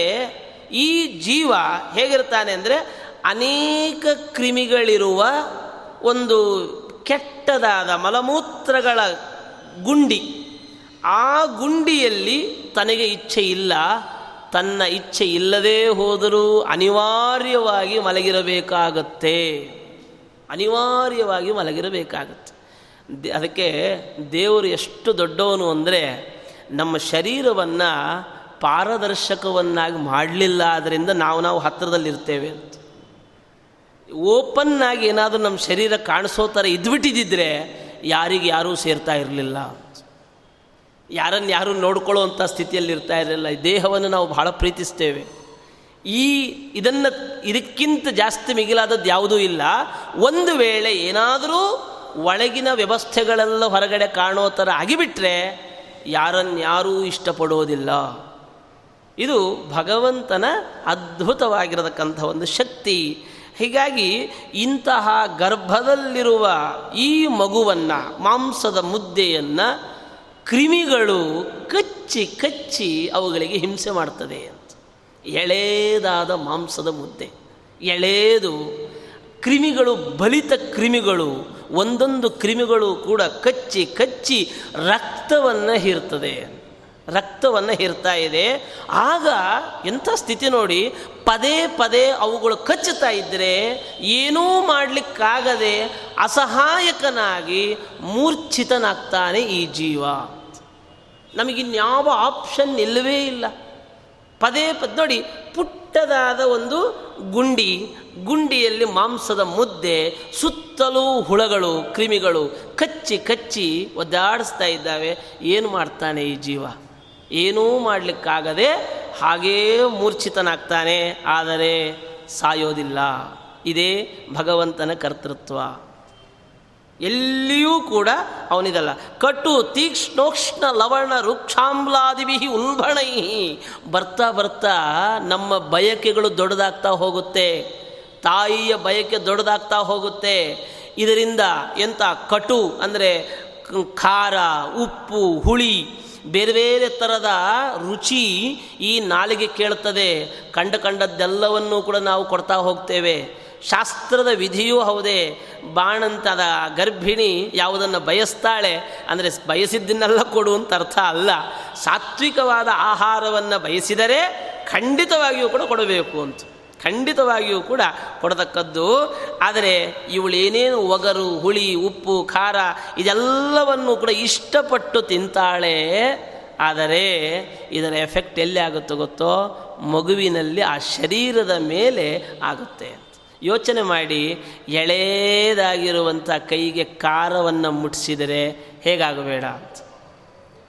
ಖಾರ, ಉಪ್ಪು, ಹುಳಿ ಇದೆಲ್ಲವೂ ಕೂಡ, ಆದರೆ ಎಲ್ಲ ಭಾಗಗಳಲ್ಲಿಯೂ ಕೂಡ ಇವನಿಗೆ ನೋವು ಉಂಟಾಗತ್ತೆ ಇವನು ನೋವನ್ನು ಅನುಭವಿಸಲೇಬೇಕಾಗ್ತದೆ. ಆದರೆ ಈ ಹೆಂಗಿದೆ ಅಂತಂದರೆ ಎರಡು ಕಾಲುಗಳನ್ನು ಮಡಚಿಕೊಂಡು ಈ ಮು, ಕುತ್ತಿಗೆಯ ತಲೆಯ ಭಾಗವನ್ನು ಇದರ ಒಳಗಡೆ ಇರಿಸಿಕೊಂಡು ಈ ಥರದ ಅವಸ್ಥೆಯಲ್ಲಿ, ಬಂಧಕಾವಸ್ಥೆಯಲ್ಲಿ ಪುಟ್ಟದಾದ ಮಗು ಕೂತಿರ್ತದೆ. ಬಂಧಕದ ಅವಸ್ಥೆ, ಎರಡು ಕಾಲುಗಳ ನಡುವೆ, ಆಯಿತಾ? ಕುತ್ತಿಗೆಯನ್ನು, ತನ್ನ ತಲೆಯನ್ನು ಇರಿಸಿಕೊಂಡು ಆ ಕಡೆ ಈ ಕಡೆ ಅದನ್ನು ಅಲಗಾಡಿಸ್ಲಿಕ್ಕೆ ಸಾಧ್ಯವಾಗಲ್ಲ ಅಂತ ಅದಕ್ಕೆ ಅಂತ ಅಲಗಾಡಿಸಲಿಕ್ಕೆ, ನಾವು ಇವತ್ತಿನ ಕಾಲದಲ್ಲಿ ಮಗುವಿನ ಫೋಟೋ ನೋಡಿ ಎಷ್ಟೆಲ್ಲ ಸಂತೋಷ ಪಡ್ತಿರುತ್ತೇವೆ ಅಂತ. ಎಷ್ಟು ಸಂತೋಷ ಪಡ್ತಿರುತ್ತೆ ಅಬ್ಬಾ. ಏನಪ್ಪ, ಏನು ಅದ್ಭುತ. ಅವ್ರು ಡಾಕ್ಟ್ರು ಹೇಳ್ತಾ ಇರ್ತಾರೆ, ನಿಮ್ಮ ಮಗು ಸ್ಕ್ಯಾನಿಂಗ್ ಸಿಗ್ತಾ ಇಲ್ಲ, ಅದು ಆ ಕಡೆ ಈ ಕಡೆ ಹೋಗ್ತಾ ಇದೆ ಅಂತ. ಇದಕ್ಕೆ ಭಾಳ ಖುಷಿ ಆಗ್ತಾ ಇರುತ್ತೆ ಎಷ್ಟು ಆ್ಯಕ್ಟಿವ್ ಆಗಿದೆ ಅಂತ. ಅದರ ಆ್ಯಕ್ಟಿವ್ನೆಸ್ಗೆ ಕಾರಣವೇ ಬೇರೆ ಒದ್ದಾಡ್ತಾ ಇರ್ತದೆ. ನಾವು ಕೊಡುವ ನಮ್ಮ ಪ್ರಬಲವಾದ ಆಸೆ, ಆಕಾಂಕ್ಷೆಗಳಿಗೆ ತನ್ನನ್ನು ತಾನು ಒಡ್ಡಿಕೊಳ್ಳಲಾಗದೆ ಅಸಹಾಯಕವಾದ ಸ್ಥಿತಿಯಲ್ಲಿ ಅವುಗಳು ಒಳಗಡೆ ಒದ್ದಾಡ್ತಾ ಇರುತ್ತವೆ. ನಮಗಾಗುವಾಗ ಇದು ಯಾವುದರದು ಯೋಚನೆಯೂ ಇಲ್ಲದಂತೆ ನಾವಿರುತ್ತೇವೆ. ಅದನ್ನು ಹೇಳ್ತಾರೆ, ಪಂಜರದ ಒಳಗಡೆ ಹಕ್ಕಿ ಕೂತಿದ್ರೆ ಹೇಗೋ ಆ ಸ್ಥಿತಿಯಲ್ಲಿ ನಮ್ಮ ಮಗು ಇರುತ್ತೆ. ನಮಗೂ ಬೇರೆ ಆಪ್ಷನ್ ಇಲ್ಲ, ಅದಕ್ಕೂ ಬೇರೆ ಆಪ್ಷನ್ ಇಲ್ಲ. ಇದು ನಮಗೇನೂ ಇದಿಲ್ಲ. ಆದರೆ ಸ್ವಾರಸ್ಯ ಅಂದರೆ ಇಂತಹ ಅದ್ಭುತವಾಗಿರುವ, ಅಂದರೆ ಘೋರವಾದ, ಭಯಾನಕವಾದ ಈ ಕಾಲದಲ್ಲಿ ಅದಕ್ಕೊಂದು ಈ ನೋವೆಲ್ಲ ಮರಿಬೇಕಲ್ಲ. ಒಂದು ರೀತಿಯಲ್ಲಿ ಪೇನ್ ಕಿಲ್ಲರ್. ಯಾವುದು ಗೊತ್ತಾ? ಭಗವಂತನ ನಾಮಸ್ಮರಣೆ. ಒಂದು ಸಾತ್ವಿಕವಾದ ಜೀವ ಆ ತಾಯಿಯ ಶರೀರವನ್ನು ಸೇರಿದರೆ ಅದಕ್ಕೊಂದು ಪೇನ್ ಕಿಲ್ಲರ್ ಯಾವುದು ಅಂದರೆ ಭಗವಂತನ ನಾಮಸ್ಮರಣೆ. ಇದು ನೋಡಿ ವಯಸ್ಸಾದ ಮೇಲೂ ಕೂಡ ಇದು ಕೆಲಸ ಮಾಡ್ತಾ ಇರ್ತದೆ ವಯಸ್ಸಾದ ಮೇಲೆ ಜಾಸ್ತಿ ಕೆಲಸ ಮಾಡೋದು ನಮ್ಮಲ್ಲಿ. ಈ ವಯಸ್ಸಾಗ್ತಾ ಇದ್ದಾಗೆ ಹಾಸಿಗೆ ಮೇಲೆ ಮಲಗಿರುವ ವ್ಯಕ್ತಿಗೆ ತನ್ನ ಹತಾಶೆ, ತನ್ನ ಅಸಹಾಯಕತೆ, ನಿಶಕ್ತತೆ ಇದೆಲ್ಲ ಹೇಗೆ ಪರಿಹಾರ ಆಗುತ್ತೋ ಗೊತ್ತಾ? ಇನ್ನೂ ನಿಮಗೆ ಹೇಳ್ತೇನೆ, ನಮ್ಮಲ್ಲಿ ಜಾಸ್ತಿ ರೋಷ, ಕೋಪ ಬಂತು ಅಂತ ಇಟ್ಕೊಳ್ಳಿ. ನಾವೇನು ಮಾಡ್ತೇವೆ? ಆ್ಯಕ್ಷನ್ ಮಾಡ್ತೇವೆ. ಜಾಸ್ತಿ ಕೋಪ ಬಂದರೆ ನಾವೇನು ಮಾಡ್ತೇವೆ? ಹಿಂಗೆ ಕೂತ್ಕೊಳ್ತೇವ? ಇಲ್ಲಲ್ಲ ಎರಡು ಹೆಟ್ ಹೊಡಿತೇವೆ. ಆಮೇಲೆ ಏನಾಗುತ್ತೆ? ಕೋಪ ಎಲ್ಲ ತಣ್ಣಗಾಗ್ತದೆ ನೀವು ಏನಾದರೂ ಒಬ್ಬ ಬೈಬೇಕು, ಅಥವಾ ಹೊಡಿಬೇಕು, ಅಥವಾ ಎದುರುಗಡೆ ವ್ಯಕ್ತಿ ಏನೋ ವಸ್ತು ಇದ್ದರೆ ಅದನ್ನು ಕೆಳಗೆ ಬಿಸಾಡಬೇಕು. ಏನಾದರೂ ಆ್ಯಕ್ಷನ್ ಆಯಿತು ಅಂತ ಇಟ್ಕೊಳ್ಳಿ. ಆಗದೇನಾಗುತ್ತೆ ಕೋಪ ಎಲ್ಲ ಕಡಿಮೆ ಆಗ್ತದೆ. ಅಂದರೆ ಹೊರಗೆ ಬರಬೇಕು. ಯಾವುದಾದ್ರೂ ಒಂದು ರೀತಿಯಲ್ಲಿ ಹೊರಗೆ ಬರಬೇಕು. ಹಾಗೆ ವಯಸ್ಸಾದವನ ಬಾಯಲ್ಲಿ ನೋಡಿ ಎಲ್ಲರೂ ತಿರುಗಾಡ್ತಾ ಇರ್ತಾರೆ. ಎಲ್ಲರೂ ಆರಾಮಾಗಿರ್ತಾರೆ. ಇವನೊಬ್ಬನು ಮಂಚದ ಬೆಂಬಲಾಗಿರ್ತಾನೆ ಎಷ್ಟು ಕಿರಿಕಿರಿ ಆಗಬೇಡ. ಅದನ್ನೇ ಹೇಳೋದು, ರುಗ್ಣಾವಸ್ಥೆಯಲ್ಲಿರುವ ತಂದೆ ತಾಯಂದಿರನ್ನು ನೋಡೋದಿದೆಯಲ್ಲ, ಅದು ತಪಸ್ಸು ಅಂತ ಹೇಳ್ತಾರೆ. ಅದು ಅದಕ್ಕಿಂತ ದೊಡ್ಡ ತಪಸ್ಸು ಇನ್ನೊಂದಿಲ್ಲ. ಅಯ್ಯೋ, ಅದೇನ್ರಿ ತಪಸ್ಸು? ಅಂತಂದರೆ ಇವತ್ತು ಕೈಗೊಂದು ಕಾಲುಗೊಂದು ಆಳುಗಳನ್ನಿಟ್ಟುಕೊಂಡ ಜನರಿಗೆ ಅದು ತಪಸ್ಸಾಗಲಿಕ್ಕೆ ಸಾಧ್ಯವೇ ಇಲ್ಲ. ಅದರ ಮಹತ್ವ ಗೊತ್ತಾಗಲಿಕ್ಕೆ ಸಾಧ್ಯವೇ ಇಲ್ಲ. ಎಲ್ಲವನ್ನೂ ತಾನೇ ನಿಂತು ಮಾಡಿದರೆ ಆಗ ಅದು ತಪಸ್ಸು ಅಂತ ಭಾವಿಸ್ತಾರೆ. ಅದು ಗೊತ್ತಾಗ್ತದೆ ಅದರ ಮಹತ್ವ ಏನು ಅಂತ, ಎಷ್ಟು ಕಷ್ಟ ಇದೆ ಅಂತ. ಹಾಗೆ ಆ ಸಂದರ್ಭದಲ್ಲಿ ಭಗವಂತ ಏನು ಮಾಡ್ತಾನೆ ಅಂದರೆ ನಾಮಸ್ಮರಣೆಯನ್ನು ಕೊಡ್ತಾನೆ. ಎಲ್ಲಿ ವೃದ್ಧಾವಸ್ಥೆಯಲ್ಲಿ, ಕೊನೆ ಅವಸ್ಥೆ, ಅದು ಸಾತ್ವಿಕವಾದ ಚೇತನ ಅಂತ ಆಗಿದ್ದರೆ ಇಲ್ಲ ಆದರೆ ಇದ್ದವ್ರನ್ನೆಲ್ಲ ಬೈಕೊಂಡು ಮನುಷ್ಯದ ಮಲಗಿರ್ತೀವಿ ಅಷ್ಟೇ. ಕೆಲವು ನೋಡಿಬೇಕಾದ್ರೆ ಈ ಕೆಲವರು ಇದ್ದವರನ್ನು ಬೈಕೊಂಡು ಮಂಚದಲ್ಲಿ ಮಲಗಿರ್ತಾರೆ. ಕೆಲವರು ಭಗವಂತನ ನಾಮಸ್ಮರಣೆಯಿಂದ ಕಾಲವನ್ನು ಕಳೀತಾರೆ. ಭಗವಂತನ ನಾಮಸ್ಮರಣೆಯನ್ನು ಮಾಡೋದರಿಂದ ಅವರ ಒಳಗಿನ ಏನೆಲ್ಲ ಒಂದು ರೀತಿಯಾದ ಅಸಹಾಯಕತೆ ಇದೆ, ಅವೆಲ್ಲ ಹೊರಗೆ ಬರುತ್ತೆ. ಹೊರಗೆ ಬರುತ್ತೆ, ಅವನು ಶುದ್ಧನಾಗ್ತಾನೆ ಅಂತ. ಇದು ಅಲ್ಲೊಮ್ಮೆ, ಇಲ್ಲೊಮ್ಮೆ, ಭಗವನ್ ನೋಡಿ, ಅದು ಒಂದು ಥರದ ಬಾಲ್ಯ, ಗರ್ಭ. ಗರ್ಭದಲ್ಲಿ ಏನಾದರೂ ಮಾಡ್ಲಿಕ್ಕೆ ಆಯ್ತಾ? ಏನೂ ಮಾಡಲಿಕ್ಕಾಗಿಲ್ಲ ಮಂಚದ ಮೇಲೆ ಕೊನೆ ದಿನಗಳನ್ನು ನೆನೆಸ್ತಾ ಇರುವ ವ್ಯಕ್ತಿಗೆ ಏನಾದರೂ ಮಾಡಲಿಕ್ಕಾಗತ್ತಾ ಏನೂ ಮಾಡಲಿಕ್ಕಾಗಲ್ಲ ಆ ಸಂದರ್ಭದಲ್ಲಿ, ಕೊನೆಯ ಸಂದರ್ಭದಲ್ಲಿ ಭಗವಂತ ಅನುಗ್ರಹ ಮಾಡ್ತಾನೆ. ಹೀಗೆ ಈ ಸ್ವಲ್ಪವೂ ಕೂಡ ಸುಖವಿಲ್ಲದ ರೀತಿಯಲ್ಲಿ ಕಾಲವನ್ನು ಕಳೀತಾ ಇದ್ದಾನಂತೆ. ಈ ಆವಾಗ ಒಬ್ಬ ಸಾತ್ವಿಕವಾದ ಚೇತನ ಭಗವಂತನನ್ನು ಸ್ತೋತ್ರ ಮಾಡ್ತಾನಂತೆ. ಗರ್ಭದಲ್ಲಿರುವ ಸಾತ್ವಿಕವಾದ ಚೇತನ ದೇವರನ್ನು ಸ್ತೋತ್ರ ಮಾಡ್ತಾ ಇರ್ತಾನೆ. ಭಗವಂತ ಅವನು ಹೇಳ್ತಾನೆ, ಶ್ರೀಪತಿಂ ಜಗದಾಧಾರಂ ಅಶುಭಕ್ಷಯ ಕಾರಕಂ ವ್ರಜಾಮಿ ಶರಣಂ ವಿಷ್ಣು ಶರಣಾಗತ ವತ್ಸಲಂ. ಭಗವಂತ, ಇನ್ನು ಮೇಲೆ ಈ ನಿನ್ನ ಮಾಯೆ ನನ್ನನ್ನು ಇದಕ್ಕೆ ಸಿಕ್ಸ್ಬಿಡ್ತು. ಈ ತಂದೆ, ತಾಯಿ, ಮಕ್ಕಳು, ಹೆಂಡತಿ, ಬಂಧುಗಳು, ಬಾಂಧವರು, ನಾನಿಲ್ಲಿಗೆ ಬಂದ ಮೇಲೆ, ಕಣ್ ತೆಗೆದ ಮೇಲೆ ಇವರೆಲ್ಲರದ ಪರಿಚಯ ಆಯಿತು. ಆದರೆ ಇವರದ್ದು ಮೊದಲಿನ ಪರಿಚಯ ಇರಲಿಲ್ಲ. ಅಂದರೆ ಇವರು ಮೊದಲು ನನ್ನ ಜೊತೆಗೆ ಯಾರೂ ಬದ್ದವರಲ್ಲ. ನಾನು ಹುಟ್ಟಿದ ಮೇಲೆ ಇವರೆಲ್ಲರೂ ನನಗೆ ಹುಟ್ಟಿದವರು ಅಂತ. ಅಪ್ಪ ಇರಲಿ, ಅಮ್ಮ ಇರಲಿ, ಅಜ್ಜ ಇರಲಿ, ನೋಡಿ ಅತ್ತೆ, ಮಾವ, ಹೆಂಡತಿ ಬಂದಮೇಲೆ ಹುಟ್ಟಿಬಿಡ್ತಾರೆ.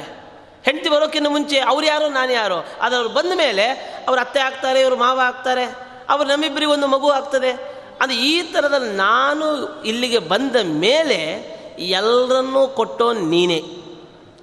ನಾನು ಕೇಳಿದ್ದಲ್ಲ, ನೀನು ಕೊಟ್ಟದ್ದು. ಆದ್ದರಿಂದ ಇದೆಲ್ಲ ನಿನ್ನ ಮಾಯೆ. ಹಾಗಾಗಿ ಈ ನಾನು ನನ್ನದು ಎನ್ನುವ ಅಭಿಮಾನದಿಂದ ನಾನು ಈ ಸಂಸಾರಕ್ಕೆ ಬಿದ್ದೆ ದೇವರ ಮಾಯೇ ಆ ಥರದ್ದು. ನೋಡಿ, ಒಂದು ವೇಳೆ ದೇವರ ಮಾಯೆ ಕೆಲಸ ಮಾಡಲಿಲ್ಲ ಅಂತಾದರೆ ಜಗತ್ತಿನ ಸೃಷ್ಟಿಯೇ ಮುಂದುವರಿಲಿಕ್ಕೆ ಸಾಧ್ಯ ಇಲ್ಲ. ಗೊತ್ತೇ ಇಲ್ಲ, ಯಾಕೆ ಅಭಿಮಾನ ಬೆಳೀತದೋ ಗೊತ್ತೇ ಇಲ್ಲ. ಎಕ್ಸಾಂಪಲ್ ಹೇಳ್ತೇನೆ ನೀವು ಇಲ್ಲಿ ಕೂತಿದ್ದೀರಿ, ಚೇರಲ್ಲಿ ಸೊ, ಆರಾಮಾಗಿ ಕೂತಿದ್ದೀರಿ, ಏನೋ ಕೆಲಸ ಇದೆ, ಸ್ವಲ್ಪ ಆ ಕಡೆ ಹೋಗಿ ಬರ್ತೀರಿ, ಬರೋಷ್ಟೊತ್ತಿಗೆ ಯಾರಾದರೂ ಅಲ್ಲಿ ಕೂತಿರ್ತಾರೆ, ನಾವು ಹೇಳ್ತೇವೆ ಹೇಳ್ರಿ ಇದು ನನ್ನ ಚೇರು. ಹೇಳ್ರಿ ಇದು ನನ್ನ ಚೇರು. ಅರೆ, ಇದು ಮಠ.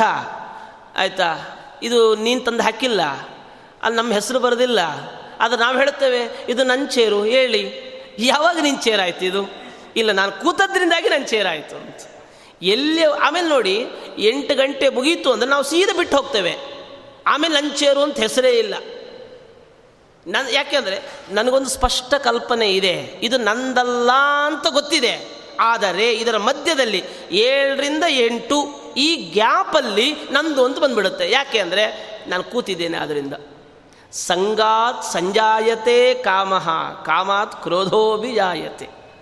ನಿಮಗೆ ಸಂಪರ್ಕದಿಂದ ಒಂದೊಂದೇ ಹುಟ್ಟುಕೊಳ್ತಾ ಹೋಗುತ್ತೆ ಅಂತ. ಒಂದು ವೇಳೆ ಯಾವ ಸಂಪರ್ಕವೂ ಆಗಲೇ ಇಲ್ಲ ಅಂತ ಇಟ್ಕೊಳ್ಳಿ, ನಿಮಗೆ ಯಾವ ಅಭಿಲಾಷೆಯೂ ಬರೋದೇ ಇಲ್ಲ ಅಂತ. ಯಾವ ಸಂಪರ್ಕ ಆಗಲೇ ಇಲ್ಲ, ಯಾವ ಅಭಿಲಾಷೆಯೂ ಬರೋದೇ ಇಲ್ಲ. ಆದರೆ ಒಮ್ಮೆ ಸಂಪರ್ಕ ಆಯಿತು ಅಂತಾದರೆ ಅಭಿಲಾಷೆ ಪ್ರಾರಂಭ ಆಗ್ತದೆ ಅಂತ. ಹೀಗೆ ಈ, ಇದು ಆ ಸಂಪರ್ಕದಿಂದ ಏನೊಂದು ಅಭಿಮಾನ ಕ್ರಿಯೇಟ್ ಆಗತ್ತೆ, ಇದು ನನ್ನ ನಿನ್ನ ಶಕ್ತಿ ಅಲ್ಲ. ನನಗೇನು, ನಂಗೆ ಗೊತ್ತೇ ಇಲ್ಲ ಹೇಗೆ ಕ್ರಿಯೇಟ್ ಆಯಿತು. ಗೊತ್ತಿಲ್ಲ, ಅದು ನಂದು ಅಂತನ್ನುವ ಭಾವನೆ ಬೇರೂರ್ತಾ ಇದೆ. ಯಾಕೆ ಹೀಗೆ ಅಂದರೆ, ಇದು ದೇವರ ಮಾಯೆ. ದುರ್ಗೆಯ ಅಪಾರವಾದ ಶಕ್ತಿ ಮಾಯೆ. ಹೀಗಾಗಿ ಇಂತಹ ಸಂಸಾರದಲ್ಲಿ ನಾನು ಬಿದ್ದಿದ್ದೇನೆ.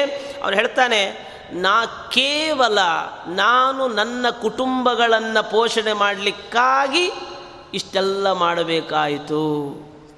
ಇವತ್ತು ನೋಡಿ, ಎಲ್ಲರೂ ನಾವು ಕೆಲಸ ಮಾಡ್ತಾ ಇದ್ದೇವೆ. ಎಷ್ಟು ಕಷ್ಟಪಡ್ತಾ ಇದ್ದಾರೆ? ಯಾರನ್ನಾದರೂ ಕೇಳಿ, ಹೇಗಿದ್ದೀರಿ? ಹಾಂ, ಪರವಾಗಿಲ್ಲ, ಚೆನ್ನಾಗಿದ್ದೇವೆ. ಅಲ್ಲ ಪರವಾಗಿಲ್ಲ ಅಂತ ಯಾಕೆ ಅಷ್ಟ, ಅಷ್ಟು ಇದರ ದೈನ್ಯವಾಗಿ ಯಾಕೆ ಹೇಳ್ತೀರಿ? ಚೆನ್ನಾಗಿದ್ದೇನೆ ಅಂತ ಹೇಳಿ ನೋಡೋಣ. ಯಾರಾದರೂ ಹೇಳ್ತವ, ನಾನು ಭಾಳ ಚೆನ್ನಾಗಿದ್ದೇನೆ. ಖುಷಿಯಿಂದ ಯಾರು ಹೇಳೋದೇ ಇಲ್ಲ.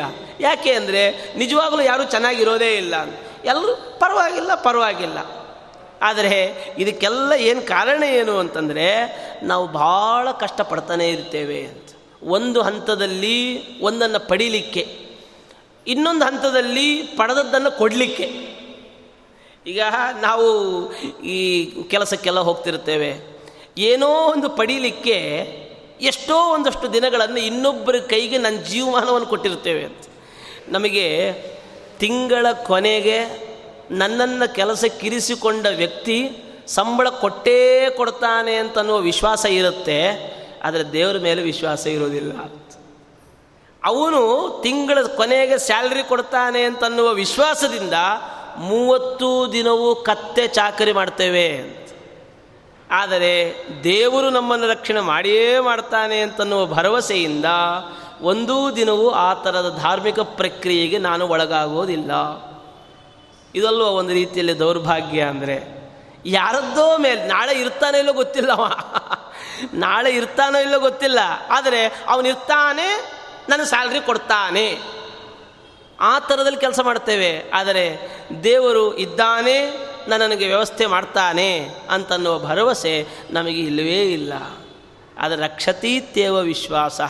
ಭಗವಂತನಲ್ಲಿ ಅಪಾರವಾಗಿರತಕ್ಕಂತಹ ಭರವಸೆಯನ್ನು ಇಟ್ಕೊಳ್ಬೇಕು.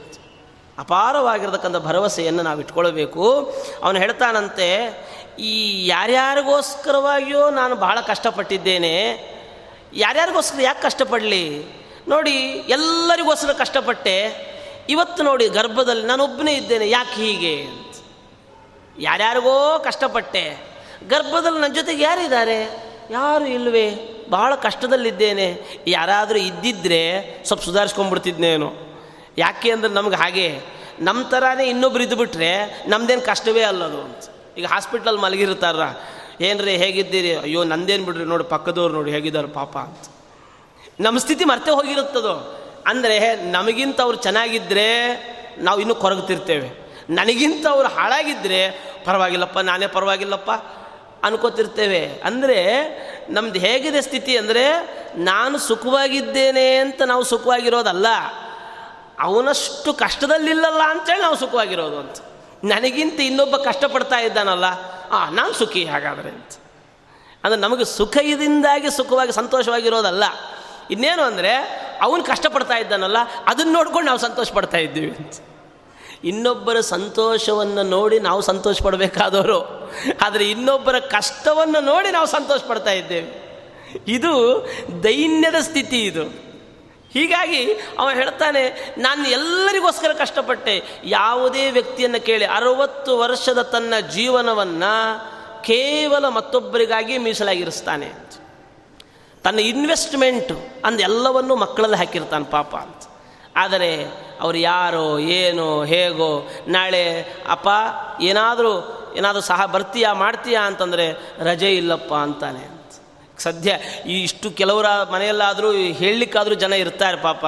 ಕೆಲವರು ಎಲ್ಲೋ ಇದ್ದು ಬಿಟ್ಟಿರ್ತಾರೆ ಪಾಪ. ನಾವು ಜಾಸ್ತಿ ಜಾಸ್ತಿ ಓದಿಸ್ತಾ ಇದ್ದಷ್ಟು ಮಕ್ಕಳು ದೂರವಾಗ್ತಾನೆ ಹೋಗ್ಬಿಡ್ತಾ ಇದ್ದಾರೆ ಇವತ್ತಿನ ದಿನ ನಮ್ಮ ಶಾಸ್ತ್ರ ನೀವು ಹೆಚ್ಚು ಹೆಚ್ಚು ಅಧ್ಯಯನ ಮಾಡಿಸ್ತಾ ಹೋದಷ್ಟು ಕೊನೆಗೆ ಹೇಳುತ್ತೆ ಮಾತೃದೇವೋಭವ ಪಿತೃದೇವೋಭವ ಆಚಾರ್ಯ ದೇವೋಭವ ಅತಿಥಿ ದೇವೋಭವ ಅಂತ ಹೇಳಿ ನಿನ್ನನ್ನು ಚೆನ್ನಾಗಿ ಒಳ್ಳೆ ಜ್ಞಾನಿಯನ್ನಾಗಿ ಮಾಡಿ ನಿನ್ನ ಮನೆಗೆ ಕಳಿಸ್ಕೊಡುತ್ತೆ ಶಾಸ್ತ್ರ.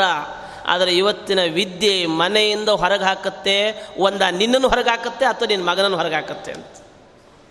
ಒಂದ ನಿನ್ನನ್ನು ಹೊರಗೆ ಹಾಕತ್ತೆ ಅಥವಾ ನಿನ್ನ ಮಗನನ್ನು ಹೊರಗೆ ಹಾಕತ್ತೆ. ಇದು ನೀನು ಜಾಸ್ತಿ ಓದಿದ ಫಲ, ಜಾಸ್ತಿ ಅಧ್ಯಯನದ ಫಲ. ಹಾಗಾಗಿ ಇವತ್ತಿನ ದಿನದಲ್ಲಿ ಓದಿಸಿ, ಆದರೆ ಸಂಸ್ಕಾರವನ್ನು ಕೊಟ್ಟು ನೀವು ಓದಿಸಿ. ಸಂಸ್ಕಾರಗಳನ್ನು ಕೊಟ್ಟು ಓದಿಸಿ. ಇವತ್ತಿನ ಕಸಿ ಮಾಡ್ತಾರೆ ನೋಡಿ ಮಾವಿನಕಾಯಿಗೆ ಅಥವಾ ಯಾವುದ್ಯಾವುದೋ ಕಾಯಿಗಳಿಗೆ ಯಾವುದ್ಯಾವುದೋ ಕಸಿಯನ್ನು ಮಾಡೋದು, ಇವೆಲ್ಲ ಮಾಡ್ತಿರ್ತಾರೆ. ಆದರೆ ಮೂಲ ಸ್ವರೂಪವನ್ನು ಉಳಿಸಿಕೊಂಡು ನೀವು ಕಸಿಯನ್ನು ಮಾಡಿದರೆ ಆಗ ಅದು ಒಳ್ಳೆ ಬಾಳಿಕೆ ಬರ್ತದೆ, ಜನಪ್ರಿಯವಾಗುತ್ತೆ. ನಾಲ್ಕು ಜನಕ್ಕೆ ಉಪಯೋಗಕ್ಕೆ ಬರುತ್ತೆ. ಮೂಲ ಸ್ವರೂಪವನ್ನೇ ಬದಲಾಯಿಸಿಬಿಟ್ಟು ನೀವು ಎಷ್ಟು ಕಸಿ ಮಾಡಿದ್ರೆ ಏನು ಉಪಯೋಗ ಅಂತ. ಅದು ನಮ್ಮ ಭಾ, ಮೂಲ ಸ್ವರೂಪ ಭಾರತೀಯತೆ, ನಮ್ಮ ಹಿಂದುತ್ವ ಇರಬಹುದು ಅಥವಾ ನಮ್ಮ ಧರ್ಮ ಇರಬಹುದು. ಧರ್ಮವನ್ನು ಬದಲಾಯಿಸಲಿಕ್ಕೆ ನೀವು ಅವಕಾಶವನ್ನು ಕೊಡಬೇಡಿ. ಹೀಗೆ ಅಂದರೆ ಆ ಮೂಲದಲ್ಲಿ ಅದು, ಆ ಸ್ವಭಾವವಾಗಿ ಪರಿವರ್ತಿತವಾಗಲಿಕ್ಕೆ ಒಂದಷ್ಟು ಕಾಲ ಬೇಕು. ಒಂದಷ್ಟು ಕಾಲ ಬೇಕು. ಈಗ ಅಡಿಗೆಯಲ್ಲಿ ಬೇಳೆಯನ್ನು ಬೇಯಿಸ್ತೀರಿ, ನೀರನ್ನು ಹಾಕ್ತೀರಿ, ಹುಳಿ, ಉಪ್ಪು, ಖಾರ ಎಲ್ಲ ಹಾಕಿದ ತಕ್ಷಣ ತೆಗೆದು ಬಿಡ್ತೀರಾ ಸ್ವಲ್ಪ ಕುದೀಲಿ ಅಂತ ಹಾಗೆ ಬಿಡ್ತೀರಾ ಅಂತ. ಎಲ್ಲ ಕುದ್ದ ಮೇಲೆ ಇಳಿಸ್ತವೆ. ಯಾಕೆ ಅಂದರೆ ಎಲ್ಲವೂ ಸರಿಯಾದ ರೀತಿಯಲ್ಲಿ ಮಿಕ್ಸ್ ಆಗುತ್ತೆ. ಅಂದರೆ ಯಾವುದೇ ಒಂದು ಪದಾರ್ಥ ರೂಪಾಂತರವನ್ನು ಪಡೀಲಿಕ್ಕೆ ಸ್ವಲ್ಪ ಕಾಲ ಅದರಲ್ಲಿ ಇರಬೇಕಾಗತ್ತೆ ಅಂತ. ಹಾಗಾಗಿ ಶಾಸ್ತ್ರಗಳ ಹಿನ್ನೆಲೆಯ ಸಂಸ್ಕಾರಗಳನ್ನು ಬಾಲ್ಯದಲ್ಲಿ ಒಂದಷ್ಟು ಕಾಲ ನೀವು ಬೇರೆ ಬೇರೆ ಯಾವುದ್ಯಾವುದೋ ಟ್ಯೂಷನ್ಗಳಿಗೆ ಕಳಿಸ್ತಿರ್ತೇವೆ, ಜೊತೆಗೊಂದು ಧಾರ್ಮಿಕ ಶಿಕ್ಷಣವನ್ನು ನೀವು ಕೊಟ್ಟು ಬೇರೆ ಯಾವುದನ್ನು ಬೇಕಾದರೂ ಕಲಿಸಿರಿ, ವಾಪಸ್ ನಿಮ್ಮ ಮನೆಗೆ ಬರ್ತಾರವರು ಅಂತ. ನೀವು ಧಾರ್ಮಿಕ ಶಿಕ್ಷಣವನ್ನು ಕೊಡದೆ ಇನ್ನು ಯಾವುದೇ ಟ್ಯೂಷನಿಗೆ ಕಳಿಸಿದರೂ ನಿಮ್ಮಿಂದ ನಿಮ್ಮವರನ್ನು ದೂರ ಮಾಡಿಯೇ ಮಾಡ್ತದದು ಅಂತ. ಹಾಗಾಗಿ ಈ ಅವನು ಹೇಳ್ತಾನೆ, ನಾನು ಎಲ್ಲರಿಗಾಗಿ ಬಾಳಿ ಬದುಕಿದೆ, ಆದರೆ ನಾನು ಏಕಾಂಗಿಯಾದೆ ಅಂತ. ನೋಡಿ, ಆದರೆ ಸ್ವಾರಸ್ಯ ಅಂದರೆ ಗಂಡನನ್ನು ಕೇಳಿ, ಯಾಕಿಷ್ಟು ಕಷ್ಟಪಡ್ತೀರಿ? ಅಂತ. ಎಲ್ಲರಿಗೋಸ್ಕರ ಅಂತಾನೆ ಹೆಂಡ್ತಿನ ಕೇಳಿ, ಯಾಕಿಷ್ಟು ಕಷ್ಟಪಡ್ತಿ? ಅಂತ. ಇವರೆಲ್ಲರಿಗೋಸ್ಕರ ಅಂತಾರೆ. ಮಕ್ಕಳನ್ನ ಕೇಳಿ ನಾಳೆ, ಯಾಕಿಷ್ಟು ಕಷ್ಟಪಡ್ತಿ? ಅಂತ. ಇವರೆಲ್ಲರಿಗೋಸ್ಕರ ಅಂತಾರೆ. ಅದು ನಿಜವಾಗಿಯೂ ಕೂಡ ಯಾರಿಗೋಸ್ಕರ ಯಾರೂ ಬದುಕಿರೋದಿಲ್ಲ. ಕೇವಲ ತಮಗೋಸ್ಕರವಾಗಿ ತಾವಿರುತ್ತಾರೆ. ನೂನಂ ಸ್ವಾರ್ಥ ಪರೋಲೋಕ ಎಲ್ಲ ಒಂದು ರೀತಿಯಲ್ಲಿ ನಮ್ಮ ಸ್ವಾರ್ಥವೇ ಇಲ್ಲಿ ಕೆಲಸ ಮಾಡ್ತಾ ಇರ್ತದೆ. ಹಾಗಾಗಿ ಯದಿ ಯೋನ್ಯಾ ಪ್ರಮುಚ್ಯ ಅವನು ಹೇಳ್ತಾನಂತೆ, ಒಂದು ವೇಳೆ ದೇವರೇ, ಒಂದೇ ಒಂದು ಚಾನ್ಸ್ ನನಗೆ ಕೊಡು ಅಂತ ಕೇಳ್ತಾನೆ ಆ ಜೀವ. ಗರ್ಭದಲ್ಲಿರುವ ಜೀವ, ಅವನು ಕೇಳ್ತಾನೆ, ಒಂದು ಚಾನ್ಸ್ ಕೊಡು, ಏನು? ಹೊರಗೆ ಹಾಕಿಬಿಡು ನನ್ನನ್ನು ಒಂದು ಚಾನ್ಸ್ ಹೊರಗೆ ಹಾಕಿಬಿಡು. ಇನ್ನೊಂದು ಸರಿ ಇಲ್ಲಿಗೆ ಬರೋ ಕೆಲಸ ತಪ್ಪು ಕೆಲಸ ಮಾಡಲ್ಲ ಅಂತ. ಇನ್ನೊಂದು ಸರಿ ಒಂಬತ್ತು ತಿಂಗಳು ನರಕ ಯಾತನೆಯನ್ನು ಅನುಭವಿಸ್ತಾನೆ ತಾಯಿಯ ಗರ್ಭ ಎನ್ನುವ ಚೀಲದಲ್ಲಿ. ಸುಮ್ಮನೆ ಲೈಟ್ ಆಫ್ ಆಗಿಬಿಡ್ತು ಅಂದರೆ ಮನೆಯಲ್ಲೆಲ್ಲ ಲೈಟ್ ಆಫ್ ಆಯಿತು ಅಂದರೆ ಗಾಬರಿ ಆಗಿಬಿಡುತ್ತೇವೆ. ಅಂಥದ್ರಲ್ಲಿ ಒಂಬತ್ತು ತಿಂಗಳಿನ ಕಾಲ ಇಡೀ ಅಂದರೆ ಕಣ್ಣು ಮುಚ್ಚಿಕೊಂಡೇ ಜೀವನ ಮಾಡಬೇಕು. ಆಯಿತಾ? ಯಾವ ಸ್ವಾತಂತ್ರ್ಯವೂ ಇಲ್ಲ. ಈ ಥರದಲ್ಲಿ ಅವನು ಹೇಳ್ತಾನೆ, ನಾನು ವಾಪಸ್ ಇಲ್ಲಿಗೆ ಬರೋದಿಲ್ಲ. ಇನ್ನೆಲ್ಲಿಗೆ ಹೋಗಬೇಕು? ಇದಕ್ಕೆ ಮೋಕ್ಷವೇ ಪರಿಹಾರ. ಅವನು ಹೇಳ್ತಾನೆ, ಅಲ್ಲಿ ಪ್ರತಿಜ್ಞೆ ಮಾಡ್ತಾನೆ, ನಾನು ಮೋಕ್ಷಕ್ಕೆ ಬೇಕಾದ ಕೆಲಸದಲ್ಲಿ ನಾನು ಇದ್ದು ಬಿಡ್ತೇನೆ. ಸಾಧನೆ ಮಾಡ್ಕೊಳ್ತೇನೆ, ವಾಪಸ್ ಇಲ್ಲಿಗೆ ನಾನು ಬರೋದಿಲ್ಲ, ನನ್ನನ್ನು ಯಾವಾಗ ಹೊರಗೆ ಕಳಿಸ್ತಿ ಅಂತ ಕೇಳ್ತಾನೆ. ತಾಯಿಯ ಗರ್ಭದಲ್ಲಿರುವ ಜೀವ ದೇವರಲ್ಲಿ ಪ್ರಾರ್ಥನೆ ಮಾಡ್ಕೊಳ್ತಾನೆ, ಯಾವಾಗ ನನ್ನನ್ನು ಹೊರಗಾಗ್ತಿ ಯಾವಾಗ ನನ್ನ ಹೊರಗಾಗ್ತಿ ಅಂತ. ಈಗ ತಾಯಿ ಆಗಲಿ, ತಂದೆ ಆಗಲಿ, ದೇವ್ರನ್ನ ಕೇಳಲ್ಲ, ಡಾಕ್ಟ್ರನ್ನ ಕೇಳ್ತಾರೆ, ಯಾವಾಗ್ರಿ ಇದು ಮಾಡ್ತೀರಿ ನೀವು ಜ್ಯೋತಿಷ್ಕರನ್ನು ಕೇಳಿಕೊಂಡು ನಿಮಗೆ ಯಾವಾಗ ಟೈಮ್ ಬೇಕು ಹೇಳ್ರಿ ಆವಾಗ ನಾವು ಇದು ಮಾಡಿಬಿಡ್ತೇವೆ ಅಂತ. ದೇವರನ್ನು ಕೇಳಬೇಕಾಗಿದೆ ಸ್ಥಿತಿ. ಆದರೆ ಅವ ಸಾತ್ವಿಕವಾದ ಚೇತನ ಅಂತಾದರೆ ದೇವರನ್ನು ಕೇಳಿಕೊಳ್ಳುತ್ತಾನೆ, ಏನೇ ದೃಶಮ್ಮೆ ವಿಜ್ಞಾನಂ ದತ್ತಂ ದೀನದಯಾಲುನ. ಅವನು ಹೇಳ್ತಾನೆ, ಈ ಅವಸ್ಥೆಯಲ್ಲಿ ನನಗೆ ಈ ಥರದ ಒಂದು ಜ್ಞಾನವನ್ನು ಕೊಟ್ಟಿಯಲ್ಲ, ಮರವನ್ನು ಕೊಡದೆ ತಿಳಿವನ್ನು ಕೊಟ್ಟಿಯಲ್ಲ, ಇದಕ್ಕಿಂತ ನಿನ್ನ ಕರುಣೆ ಏನು ಅಂತ ಕೇಳ್ತಾನೆ. ಯಾರನ್ನು ನೆನೆಸ್ಕೊಳ್ಬೇಕು? ಈಗ ತೀರ ನೋವಾಯಿತು ಅಂತ ಇಟ್ಕೊಳ್ಳಿ. ಅಮ್ಮ ಅಂತಂತೇವೆ. ಅಮ್ಮ ಅಂತಂದರೆ ಒಂದಷ್ಟು ನೋವು ಹೋಗುತ್ತೆ ನೀವು ಬಿದ್ದರೆ ಅಮ್ಮ ಅಂತೇವೆ. ಅಂದರೆ ಒಂದಷ್ಟು ನೋವು ಹೋಯಿತು. ಅಂದರೆ ಆ್ಯಕ್ಷನ್ ಏನಾದರೂ ಬೇಕಲ್ಲ. ಆ ಸ್ಥಿತಿಯಲ್ಲಿ ಅಮ್ಮನನ್ನು ನೋಡಿಲ್ಲ. ಅಮ್ಮ ಅಂತ ಕರೀಲಿಕ್ಕೆ ಅಪ್ಪ ಯಾರೋ ಗೊತ್ತಿಲ್ಲ. ಯಾಕೆ ಅಂದರೆ ಎಷ್ಟೋ ಅಮ್ಮಂದ್ರನ್ನ ನೋಡ್ಕೊಂಡು ಬಂದಿದೆ ಆ ಜೀವ. ಎಷ್ಟೋ ಅಪ್ಪಂದ್ರ ನೋಡ್ಕೊಂಡು ಬಂದಿದೆ. ಅದು ಎಷ್ಟೋ ಜನರಿಗೆ ಅಪ್ಪ ಆಗಿಬಿಟ್ಟಿದೆ, ಎಷ್ಟೋ ಜನರಿಗೆ ಅಮ್ಮ ಆಗಿಬಿಟ್ಟಿದೆ. ಯಾರನ್ನು ಕರಿಬೇಕದು? ಕೊನೆಗೆ ನೆನಪು ಆದ್ನಲ್ಲ ಭಗವಂತ? ನೆನಪಾದ್ನಲ್ಲ? ಎಲ್ರಿಗೂ ನೆನಪಾಗೋದಿಲ್ಲ. ಸಾತ್ವಿಕರಾಗಿದ್ದರೆ ನೆನಪಾಗ್ತಾನೆ. ಆದ್ದರಿಂದ ಈ ನಚ ನಿರ್ಗಂತು ಮಿಚ್ಚ ಅವನು ಹೇಳ್ತಾನಂತೆ, ಇಲ್ಲಾಂದರೆ ಇನ್ನೊಂದು ಆಪ್ಷನ್ ನಾನು ಹೊರಗೆ ಬರೋದೇ ಇಲ್ಲ ಅಂತಾನಂತೆ. ಒಂದು ಸಂದರ್ಭದಲ್ಲಿ ನನ್ನನ್ನು ಹೊರಗೆ ಹಾಕಿಬಿಡು ಇನ್ನೊಂದು ಸರಿ ಒಳಗೆ ಬರೋ ಕೆಲಸ ಮಾಡಲ್ಲ ಅಂತ. ಇನ್ನೊಂದು ಸರಿ ಯೋಚನೆ ಮಾಡ್ತಾನೆ, ನಾನು ಹೊರಗೆ ಬರೋದೇ ಇಲ್ಲಪ್ಪ. ಯಾಕೆ? ಬಂದರೆ ವಾಪಸ್ ಈ ಕೆಲಸ ಮಾಡಲೇಬೇಕಾಗತ್ತೆ ನಾನು. ಕರ್ಮಣ ಬದ್ಧತೆ ಜಂತು ವಿದ್ಯೆಯಾಚ ವಿಮುಚ್ಯತೆ. ನಾವು ಹೊರಗೆ ಬಂದ್ವಿ ಅಂತ ಇಟ್ಕೊಳ್ಳಿ. ಅನಿವಾರ್ಯ. ಅನಿವಾರ್ಯ. ಏನು ಮಾಡಲಿಕ್ಕಾಗ್ತದೆ? ಎಲ್ಲರೂ ಮಾಡ್ತಾ ಇದ್ದಾರೆ. ಇವತ್ತು ಎಲ್ಲರೂ ಸಮುದಾಯಿಸಿ ಕೊಟ್ಕೊಳ್ತಾರೆ ಅದೆಲ್ಲ ಮಾಡಬೇಡ್ರಿ ಅಂತಂದರೆ, ಯಾಕ್ರಿ ಹಾಗಂತೀರಿ? ಅವಷ್ಟು ಜನ ಎಲ್ಲ ಮಾಡ್ತಾ ಇದ್ದಾರೆ. ನಾನು ಯಾಕೆ ಮಾಡಬಾರ್ದು? ಅವರೆಲ್ಲ ಮಾಡ್ತಾ ಇದ್ದಾರೆ. ನಾನು ಯಾಕೆ ಮಾಡಬಾರ್ದು ಅಂತ ಅನ್ಕೋತೀವಲ್ಲ? ಹಾಗೆ ಅವನು ಹೇಳ್ಕೊಳ್ತಾನೆ, ನನ್ನ ಹೊರಗೆ ಹಾಕಬೇಡ ದೇವರೇ, ಯಾಕೆ ಗೊತ್ತಾ? ಹೊರಗೆ ಹಾಕಿದರೆ ನಾನು ಅನಿವಾರ್ಯವಾಗಿ ಈ ಕೆಲಸಗಳಿಗೆ ತೊಡಗಬೇಕಾಗತ್ತೆ. ಸಂಸಾರದಲ್ಲಿ ಸಿಕ್ಕಿ ಹಾಕಿಕೊಳ್ಳಬೇಕಾಗತ್ತೆ. ನೀರಿಗೆ ಬಿದ್ದ ಮೇಲೆ ನಾನು ಈಜಾಡಲೇಬೇಕಲ್ಲ, ಈಜಾಡಲಿಲ್ಲ ಅಂದರೆ ಮುಳುಗೋಗಿಬಿಡ್ತೇನೆ. ಹಾಗಾಗಿ, ನಚ ನಿರ್ಗಂತು ಮಿಚ್ಚಾಮಿ ಬಹಿರ್ಗರ್ಭಾತ್ ಕದಾಚನ. ಯಾಕೆ? ನನಗೆ ಪಾಪ ಕರ್ಮಗಳು ಬೆನ್ನಿಂದನೇ ಬರ್ತವೆ ಅಂತ. ಅದನ್ನೇ ಕೃಷ್ಣ ಹೇಳ್ತಾನಲ್ಲ, ಅರ್ಜುನ ಹೇಳ್ತಾನೆ, ನಾನು ಯಾವ ಕೆಲಸಗಳನ್ನು ಮಾಡೋದಿಲ್ಲ, ಯುದ್ಧ ಯುದ್ಧ ಯಾವುದು ಮಾಡಲ್ಲ. ಯಾಕೆ? ಮಾಡಿದರೆ ಪಾಪ ಬರ್ತದೆ ಅಂತ. ಅದಕ್ಕೆ ಕೃಷ್ಣ ಹೇಳ್ತಾನೆ, ನಹಿ ಕಶ್ಚಿತ್ ಕ್ಷಣಮಪಿ ಜಾತು ತಿಷ್ಟತ್ಯಕರ್ಮ ಕೃತ. ಎಷ್ಟು ಗೀತೆಗೊಂದು ಸಂಬಂಧ ಇದೆ. ನೋಡಯ್ಯ, ನೀನು ಸುಮ್ಮನೆ ಕೂತ್ಕೊಳ್ತೇನೆ, ಯಾವ ಕೆಲಸ ಮಾಡ್, ಮಾಡೋದಿಲ್ಲ ಅಂತ ಹೇಳಲೇಬೇಡ ಏನಾದರೂ ಕೆಲಸ ಮಾಡಲೇಬೇಕು ನೀನು ಅಂತ. ಅಲ್ಲ ನಾನು ಸುಮ್ಮನೆ ಕೂತಿದ್ದೀನಲ್ಲ, ಏನು ಮಾಡ್ತಾ ಇದ್ದೀನಿ? ಉಸಿರಾಡ್ತಾ ಇದ್ದೀಯಲ್ಲ. ಉಸಿರಾಡ್ತಾ ಇದ್ದೀಯಲ್ಲ. ಎಷ್ಟು ವಿಚಿತ್ರ ಅಂದರೆ, ನಾವು ಉಸಿರಾಡೋದ್ರಿಂದ ಬದುಕ್ತಾ ಇದ್ದೇವೆ, ಆದರೆ ಉಸಿರಾಡಲಿಕ್ಕೆ ಯಾವ ಕಷ್ಟವನ್ನು ನಾವು ಪಡಿತಾ ಇಲ್ಲ. ಯಾರಾದರೂ ಕಷ್ಟಪಡ್ತಾ ಇದ್ದಾರಾ? ಉಸಿರಾಡಲಿಕ್ಕೆ, ಅಯ್ಯೋ ಉಸಿರಾಡಬೇಕಾಗಿದೆಪ್ಪ ನಾವು ಉಸಿರು ಎಳ್ಕೊಳ್ಳೋದು, ಉಸಿರು ಬಿಡೋದು, ಯಾವುದು ನಮ್ಗೆ ಗೊತ್ತೇ ಇಲ್ಲದೆ ಯಾವುದೋ ಉಸಿರಾಡಿಸ್ತಾ ಇದೆ ನಮ್ಮನ್ನು ಯಾವುದೋ ನಮ್ಮನ್ನು ಉಸಿರಾಡಿಸ್ತಾ ಇರೋದರಿಂದಾಗಿ ನಾವಿದ್ದೇವೆ. ನಾವು ಯಾರೂ ಪ್ರಯತ್ನಪೂರ್ವಕವಾಗಿ ಉಸಿರಾಡ್ತಾ ಇಲ್ಲ. ಎಷ್ಟು ವಿಚಿತ್ರ ಇದು. ಉಸಿರಾಡ್ತಾ ಇರೋದ್ರಿಂದ ಬದುಕಿದ್ದೇವೆ, ಆದರೆ ನಾನು ಉಸಿರಾಡ್ತಾ ಇಲ್ಲ. ನಾವು ಯಾರಾದರೂ ಪ್ರಯತ್ನಪೂರ್ವಕ ಉಸಿರಾಡ್ತಾ ಇದ್ದೇವಾ? ಇಲ್ಲ. ಅದು ಉಸಿರು ಎಳ್ಕೊಳ್ತಾ ಇದೆ, ಉಸಿರು ಬಿಡ್ತಾ ಇದೆ. ಪ್ರಾಣದೇವರ ಮಹಿಮೆ. ಭಗವ, ನಾನು ಜಪವನ್ನು ಬಿಟ್ಟರೂ ಒಳಗಿರುವ ಪ್ರಾಣ ಜಪವನ್ನು ಬಿಡ್ತಾ ಇಲ್ಲ. ಆದ್ದರಿಂದ ಅವರು ಜಪ ಮಾಡ್ತಾ ಇರೋದರಿಂದ ನಾವು ಇವತ್ತಿನ ದಿನ ಬದುಕ್ತಾ ಇದ್ದೇವೆ. ನಾಳೆ ಹೋಗೋದು ಕೂಡ ಹೆಂಗೆ ಹೋಗ್ತೇವೆ ಏನು ಗೊತ್ತೇ ಇಲ್ಲ. ಎಷ್ಟು ಸ್ವಾರಸ್ಯ. ಈ ಹೊಕ್ಕಳ ಬಳ್ಳಿಯ ಮೂಲಕವಾಗಿ ತಾಯಿಯ ಗರ್ಭದಲ್ಲಿ ಉಸಿರಾಡ್ತಾ ಇದ್ದ ಜೀವ ಹೊರಗೆ ಬಂದ ಮೇಲೆ ಡಾಕ್ಟ್ರ್ ಏನು ಮಾಡ್ತಾರೆ? ಹೊಕ್ಕಳ ಬಳ್ಳಿಯನ್ನು ಕಟ್ ಮಾಡ್ತಾರೆ. ಹೊಕ್ಕಳ ಬಳ್ಳಿಯನ್ನು ಕಟ್ ಮಾಡ್ತಾರೆ. ಯಾರಾದರೂ ಹೇಳ್ತಾರ ಅವಾಗ, ನೋಡು, ಕಟ್ ಮಾಡ್ತಾ ಇದ್ದೇವೆ, ಮೂಗಿನ ಮೂಲಕವಾಗಿ ಉಸಿರೆಳ್ಕೊಳ್ಬೇಕು ಇಲ್ಲ ಅಂದರೆ ಸತ್ತೋಗ್ತೀಯಾ? ಉಳು ಉಸಿರೆಳ್ಕೋ ಅಂತ ಯಾರಾದರೂ ಡಾಕ್ಟ್ರ್ ಹೇಳ್ತಾರಾ? ಇಲ್ಲ. ಕಟ್ ಮಾಡಿದ ಇದು ಉಸಿರೆಳ್ಕೊಳ್ತು ಅಂತ. ಎಷ್ಟು ವಿಚಿತ್ರ. ಉಸಿರೆಳ್ಕೊಳ್ತು ಯಾರು ಹೇಳಿದ್ದದಕ್ಕೆ ಉಸಿರೆಳ್ಕೊಳ್ಬೇಕು ಅಂತ ಹೇಳಿ.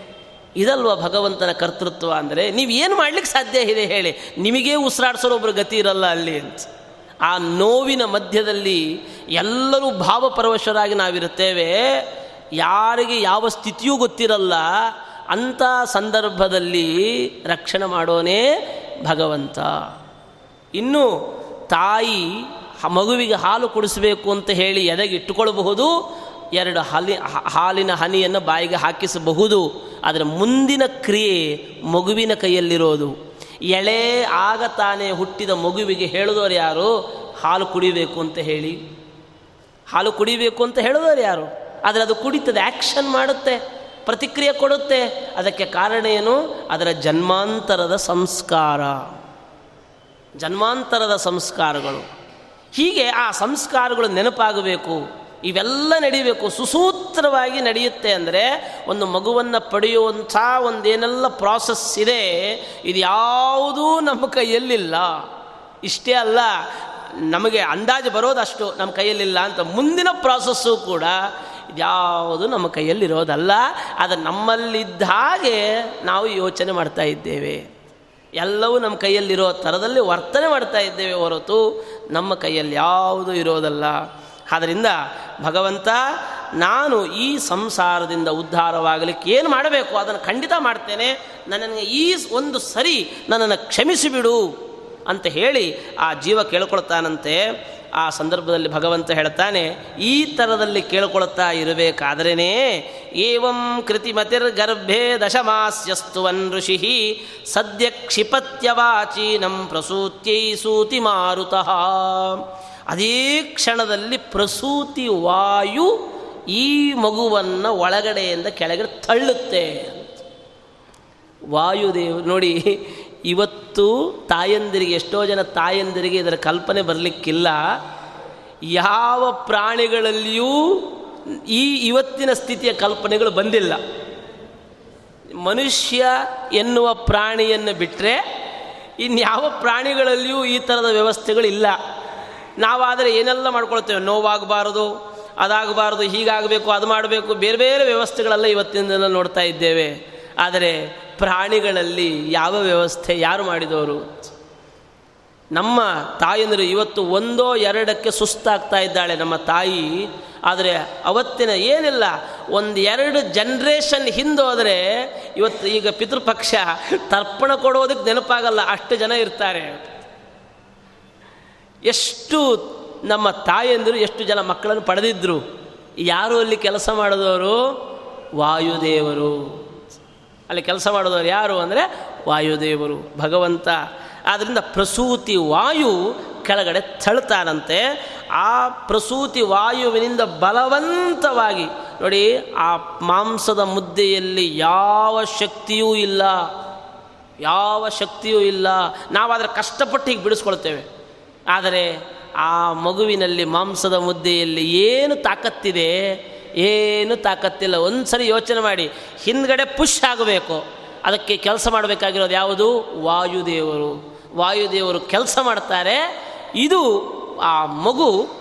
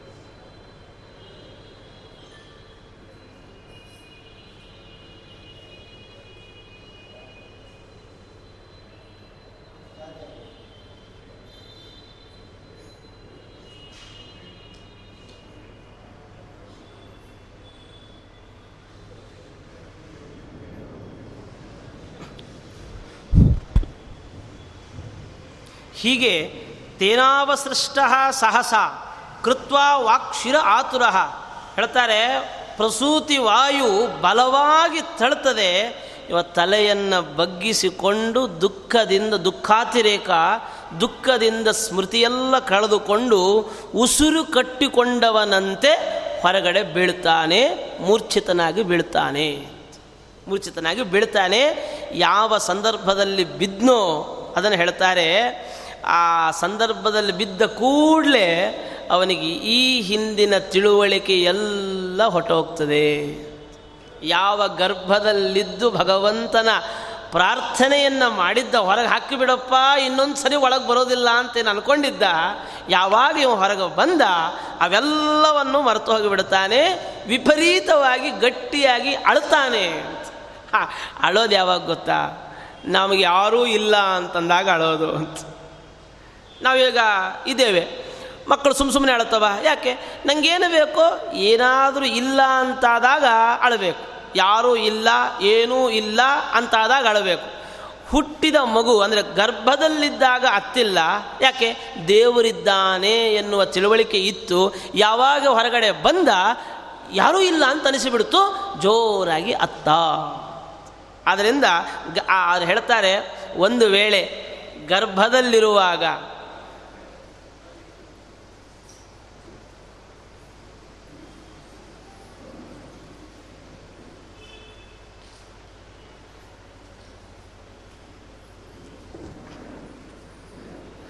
ಗರ್ಭದಲ್ಲಿರುವಾಗ ರೋಗಿಯಾಗಿದ್ದಾಗ, ಸ್ಮಶಾನದಲ್ಲಿದ್ದಾಗ, ಪುರಾಣ ಕಥೆಗಳನ್ನು ಕೇಳ್ತಾ ಇರುವಾಗ ಏನೊಂದು ವೈರಾಗ್ಯ ಬರುತ್ತೆ, ಅದೇನಾದರೂ ಯಾವಾಗಲೂ ಇದ್ದು ಬಿಟ್ಟಿದ್ದಿದ್ರೆ ನಾವೆಲ್ಲ ದೊಡ್ಡ ತಪಸ್ವಿಗಳಾಗಿಬಿಡ್ತಿದ್ವಿ.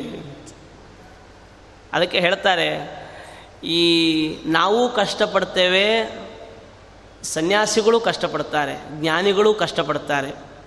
ಆದರೆ ನಾವು ಕಷ್ಟಪಟ್ಟದ್ದನ್ನು ಏನಂತ ಕರೀತಾರೆ ಗೊತ್ತಾ? ತಾಪ ಅಂತ ಕರೀತಾರೆ. ನಾವು ಕಷ್ಟಪಡ್ತೇವೆ, ಎಲ್ಲರಿಗೋಸ್ಕರ ಕಷ್ಟಪಡ್ತೇವೆ. ಎಷ್ಟು ಕಷ್ಟಪಡ್ತಿರ್ತಾನೆ? ಆದರೆ ನಾನು ಪಡೋ ಕಷ್ಟವನ್ನು ಜಗತ್ತು ಏನಂತ ಕರೆಯುತ್ತೆ ಅಂದರೆ, ಅಯ್ಯೋ ಬಹಳ ಕಷ್ಟಪಡ್ತಾ ಇದ್ದಾನಪ್ಪ ಅಂತ ಗುರುತಿಸುತ್ತೆ. ಸನ್ಯಾಸಿಗಳು ಕೂಡ ಕಷ್ಟಪಡ್ತಾ ಇರ್ತಾರೆ. ಉಪವಾಸ, ವ್ರತಗಳು, ಭಗವಂತನ ಆರಾಧನೆ, ಏನೆಲ್ಲ ನಿಯಮಗಳು, ಇವೆಲ್ಲ ಕಷ್ಟಪಡ್ತಾ ಇರ್ತಾರೆ. ಜಪಗಳು, ಎಲ್ಲ. ಅವರು ಮಾಡೋದನ್ನು, ಅವರು ಪಡೋ ಕಷ್ಟವನ್ನು, ಯಾರೂ ಅಯ್ಯೋ ಕಷ್ಟಪಡ್ತಾ ಇದ್ದಾರೆ ಅಂತ ಹೇಳಲ್ಲ. ಇನ್ನೇನಂತಾರೆ? ತಪಸ್ಸು ಅಂತ ಕರೀತಾರೆ. ಅವರು ಕಷ್ಟಪಟ್ಟರೆ ತಪಸ್ಸು. ನೀವು ಕಷ್ಟಪಟ್ಟರೆ ತಾಪ. ಒಂಚೂರು ವ್ಯತ್ಯಾಸ. ಯಾಕೆ ಗೊತ್ತಾ? ಇದು ನಮಗೆ ಯಾಕೆ ತಾಪ ಆಯಿತು ಅವ್ರಿಗೆ ಯಾಕೆ ತಪಸ್ಸಾಯಿತು ಅಂದರೆ ನಾವು ಕಷ್ಟಪಡೋದು ನಮಗೋಸ್ಕರ. ಅವರು ಕಷ್ಟಪಡೋದು ನಮ್ಮೆಲ್ಲರಿಗೋಸ್ಕರ ಅಂತ.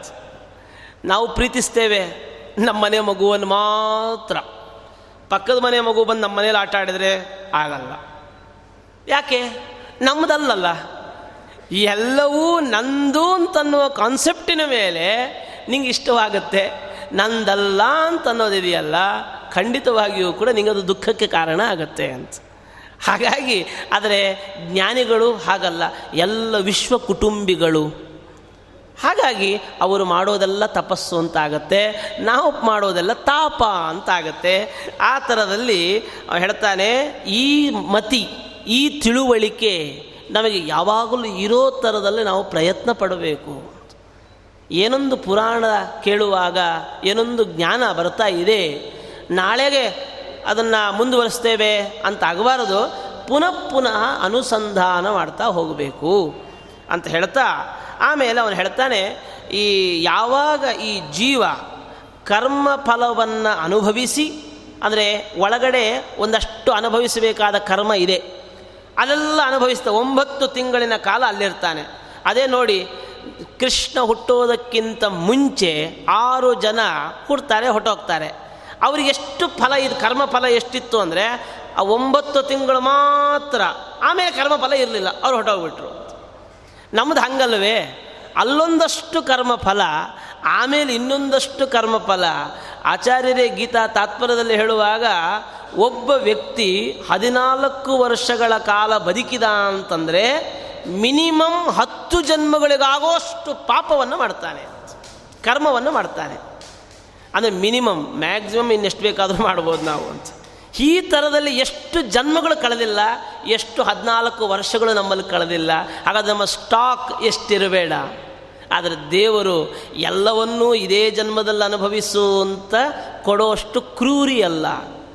ಸ್ವಲ್ಪ ಮಾತ್ರ ಕೊಡ್ತಾನೆ. ಎಲ್ಲ ಸ್ಟಾಕ್ ಬೇಕಾದಷ್ಟಿದೆ. ಆದರೆ ಸಾಧನೆಯನ್ನು ಮಾಡಿಕೊಂಡ್ರೆ ಭಗವಂತ ಅವೆಲ್ಲವನ್ನು ಕೂಡ ನಾಶ ಮಾಡ್ತಾನೆ. ಹೀಗೆ ಭಗವಂತನ ಮಾಯೆಗೆ ಸಿಕ್ಕು ಅಭಿಮಾನದಿಂದ ಅಪ್ಪ, ಅಮ್ಮ, ಅಣ್ಣ, ತಮ್ಮ ಈ ಒಂದು ಬಂಧಕ್ಕೆ ಸಿಕ್ಕಾಕ್ಕೊಳ್ತಾನೆ.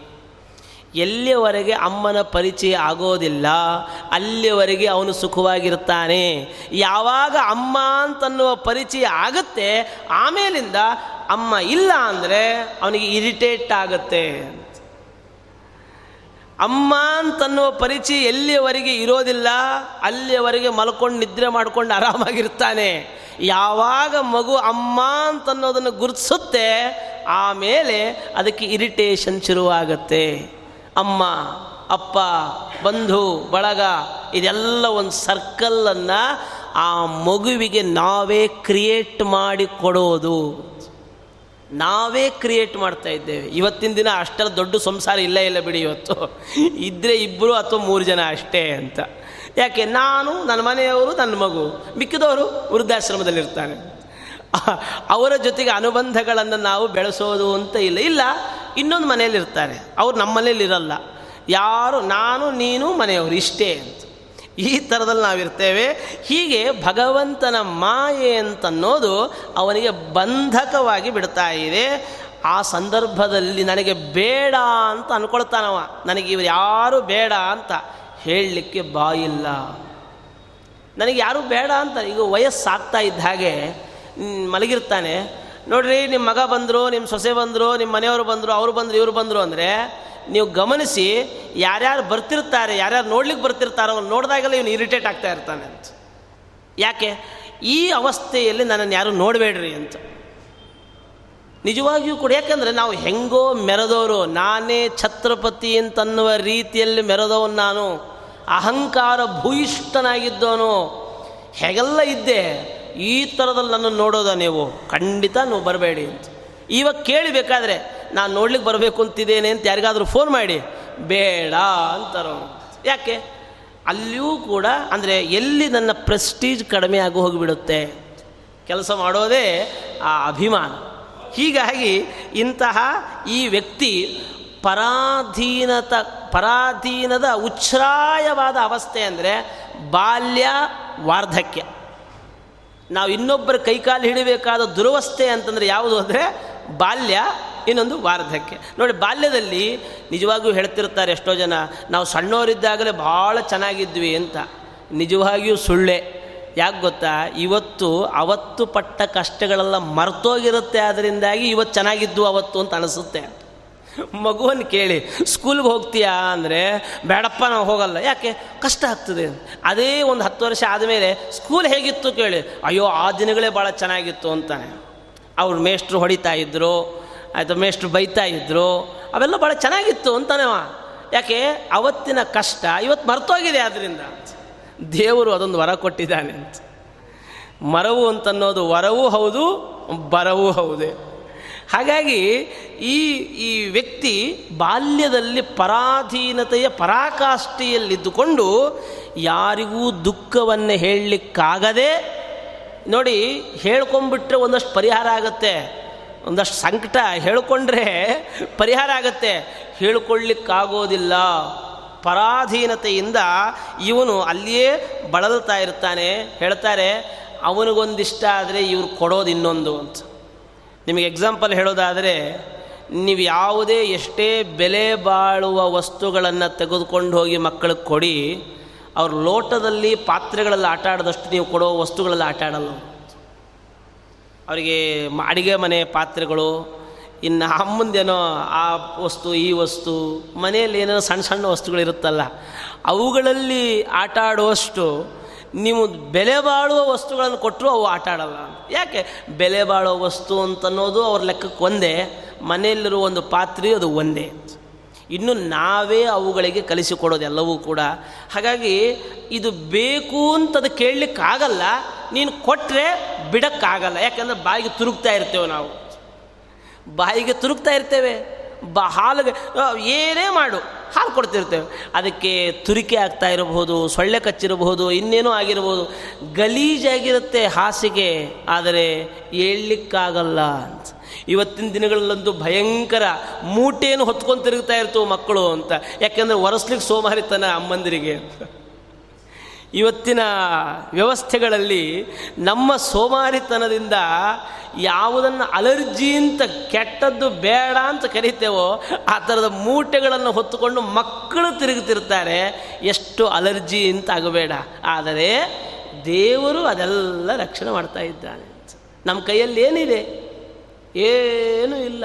ಸುಮ್ಮನೆ ಅಲ್ಲಿ ಬಿದ್ದ ಸ್ಪೂನನ್ನು ತೊಗೊಂಡ್ರೆ ಮುಟ್ಟಬೇಡ, ಅಲರ್ಜಿ ಆಗುತ್ತೆ ಅಂತಿರ್ತೀವಿ ಅದೇ ನಾವು ಮೂಟೆ ಹಾಕಿಸಿ ತಿರುಗಿಸ್ತಿರ್ತೇವೆ. ದೇವರು ರಕ್ಷಣೆ ಮಾಡ್ತಾ ಇದ್ದಾನೆ ಆದ್ದರಿಂದ ಇದೆಲ್ಲ ನಡೀತಾ ಇದೆ. ಹೀಗಾಗಿ ಇಂತಹ ವ್ಯಕ್ತಿ ಬರ್ತಾ ಬರ್ತಾ ಬರ್ತಾ, ನಾನು ನಂದು ಅಂತ ಹೇಳುವ ಅಧಿಕಾರ ದಂಬ ಅಹಂಕಾರ, ದರ್ಪ ಮಿತಿ ಮೀರಿದಂತಹ ವ್ಯವಸ್ಥೆಗಳಿಂದ ಇವನು ತಾನೇ ದೇವರು ಅನ್ನುವ ಮಟ್ಟಿಗೆ ತಯಾರಾಗಿ ಬಿಡುತ್ತಾನೆ ಯಾವ ಮಗುವನ್ನು ಪ್ರೀತಿಯಿಂದ ಬೆನ್ನು ತಟ್ಟಿ ಶಾಲೆಗೆ ಅಪ್ಪ ಕಳಿಸಿರ್ತಾನೋ, ವಾಪಸ್ ಬರೋಷ್ಟೊತ್ತಿಗೆ ಅಪ್ಪನಿಗೆ ಬರ್ತಾನೋ ಇಲ್ಲೋ ಗ್ಯಾರಂಟಿ ಇಲ್ಲ ಅಂತ.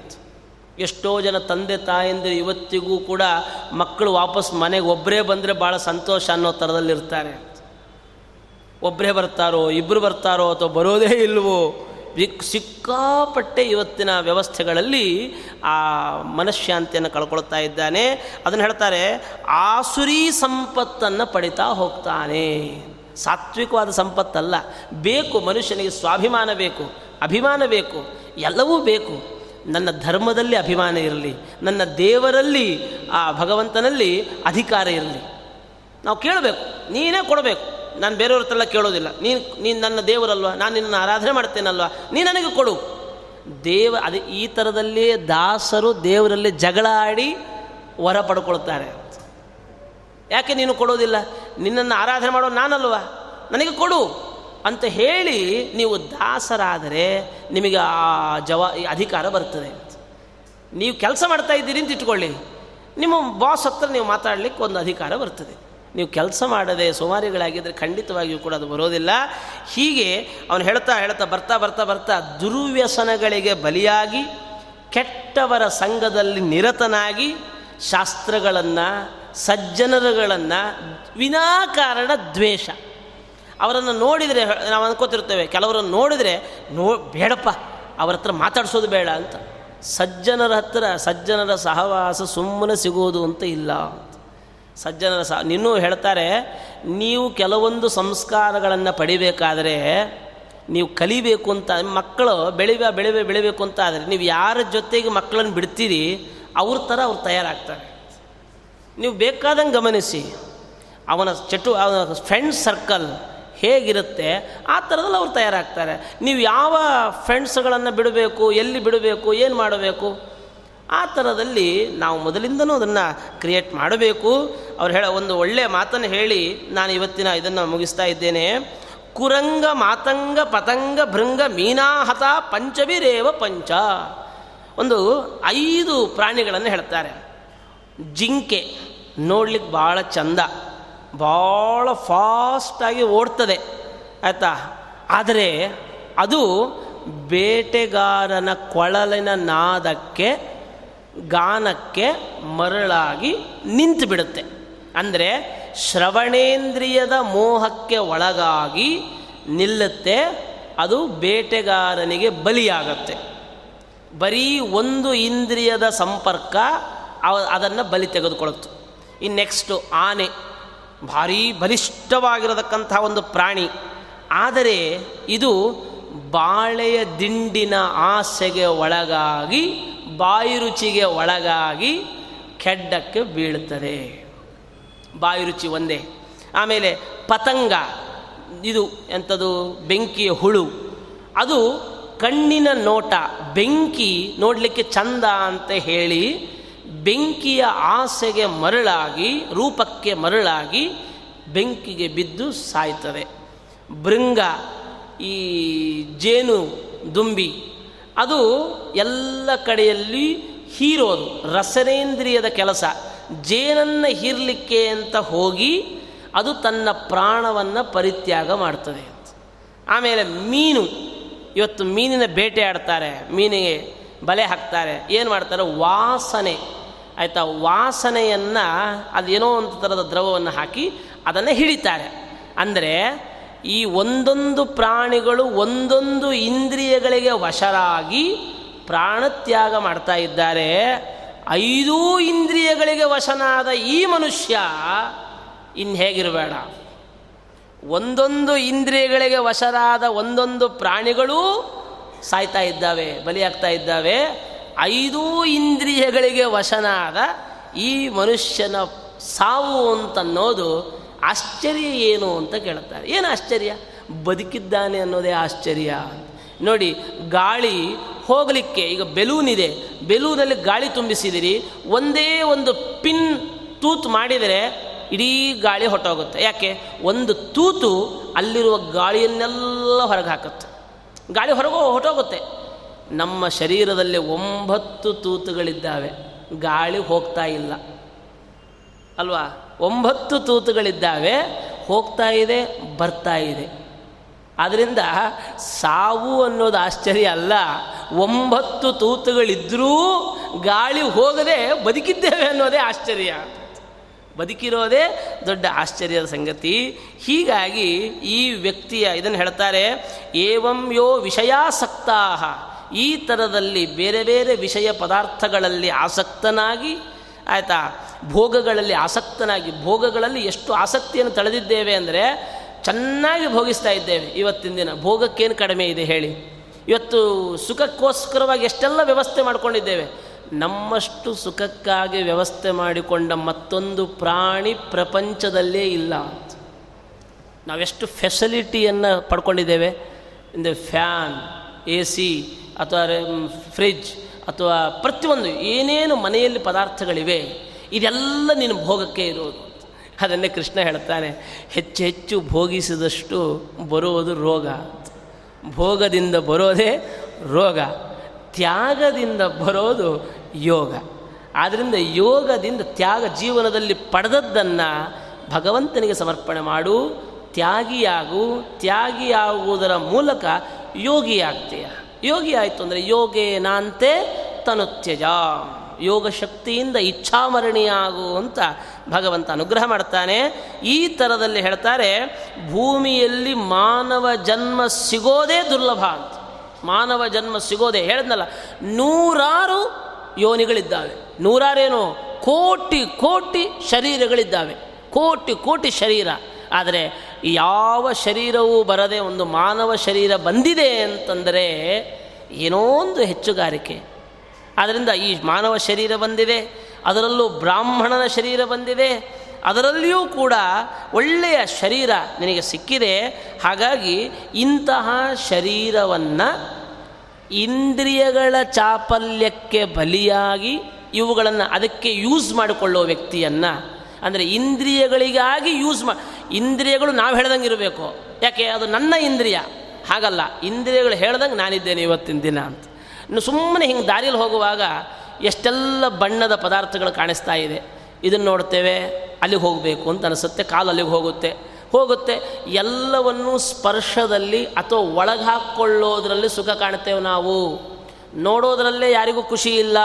ಒಂದು ವಸ್ತು ಇಷ್ಟ ಆಯಿತು, ನೋಡಿದೆ, ಇಷ್ಟ ಆಯಿತು, ಅದನ್ನೇನು ಮಾಡ್ತೇವೆ? ಕೈಗೆ ತಗೋತೇವೆ.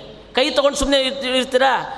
ಬಾಯಿಗೆ ಹಾಕ್ಕೊಳ್ಳಿಕ್ಕೆ ಪ್ರಯತ್ನ ಪಡ್ತೇವೆ. ಮನುಷ್ಯನ ಸ್ವಭಾವ ಅದು ಸಣ್ಣ ಮಗುವು ಕೂಡ ಸಿಕ್ಕ ಪದಾರ್ಥವನ್ನು ಬಾಯಿಗೆ ಹಾಕ್ಕೊಳ್ಳುತ್ತೆ ಯಾಕೆಂದರೆ ಇದು ಲಾಸ್ಟ್ ತೃಪ್ತಿ ಅಂದರೆ ಇದೊಂದೇ.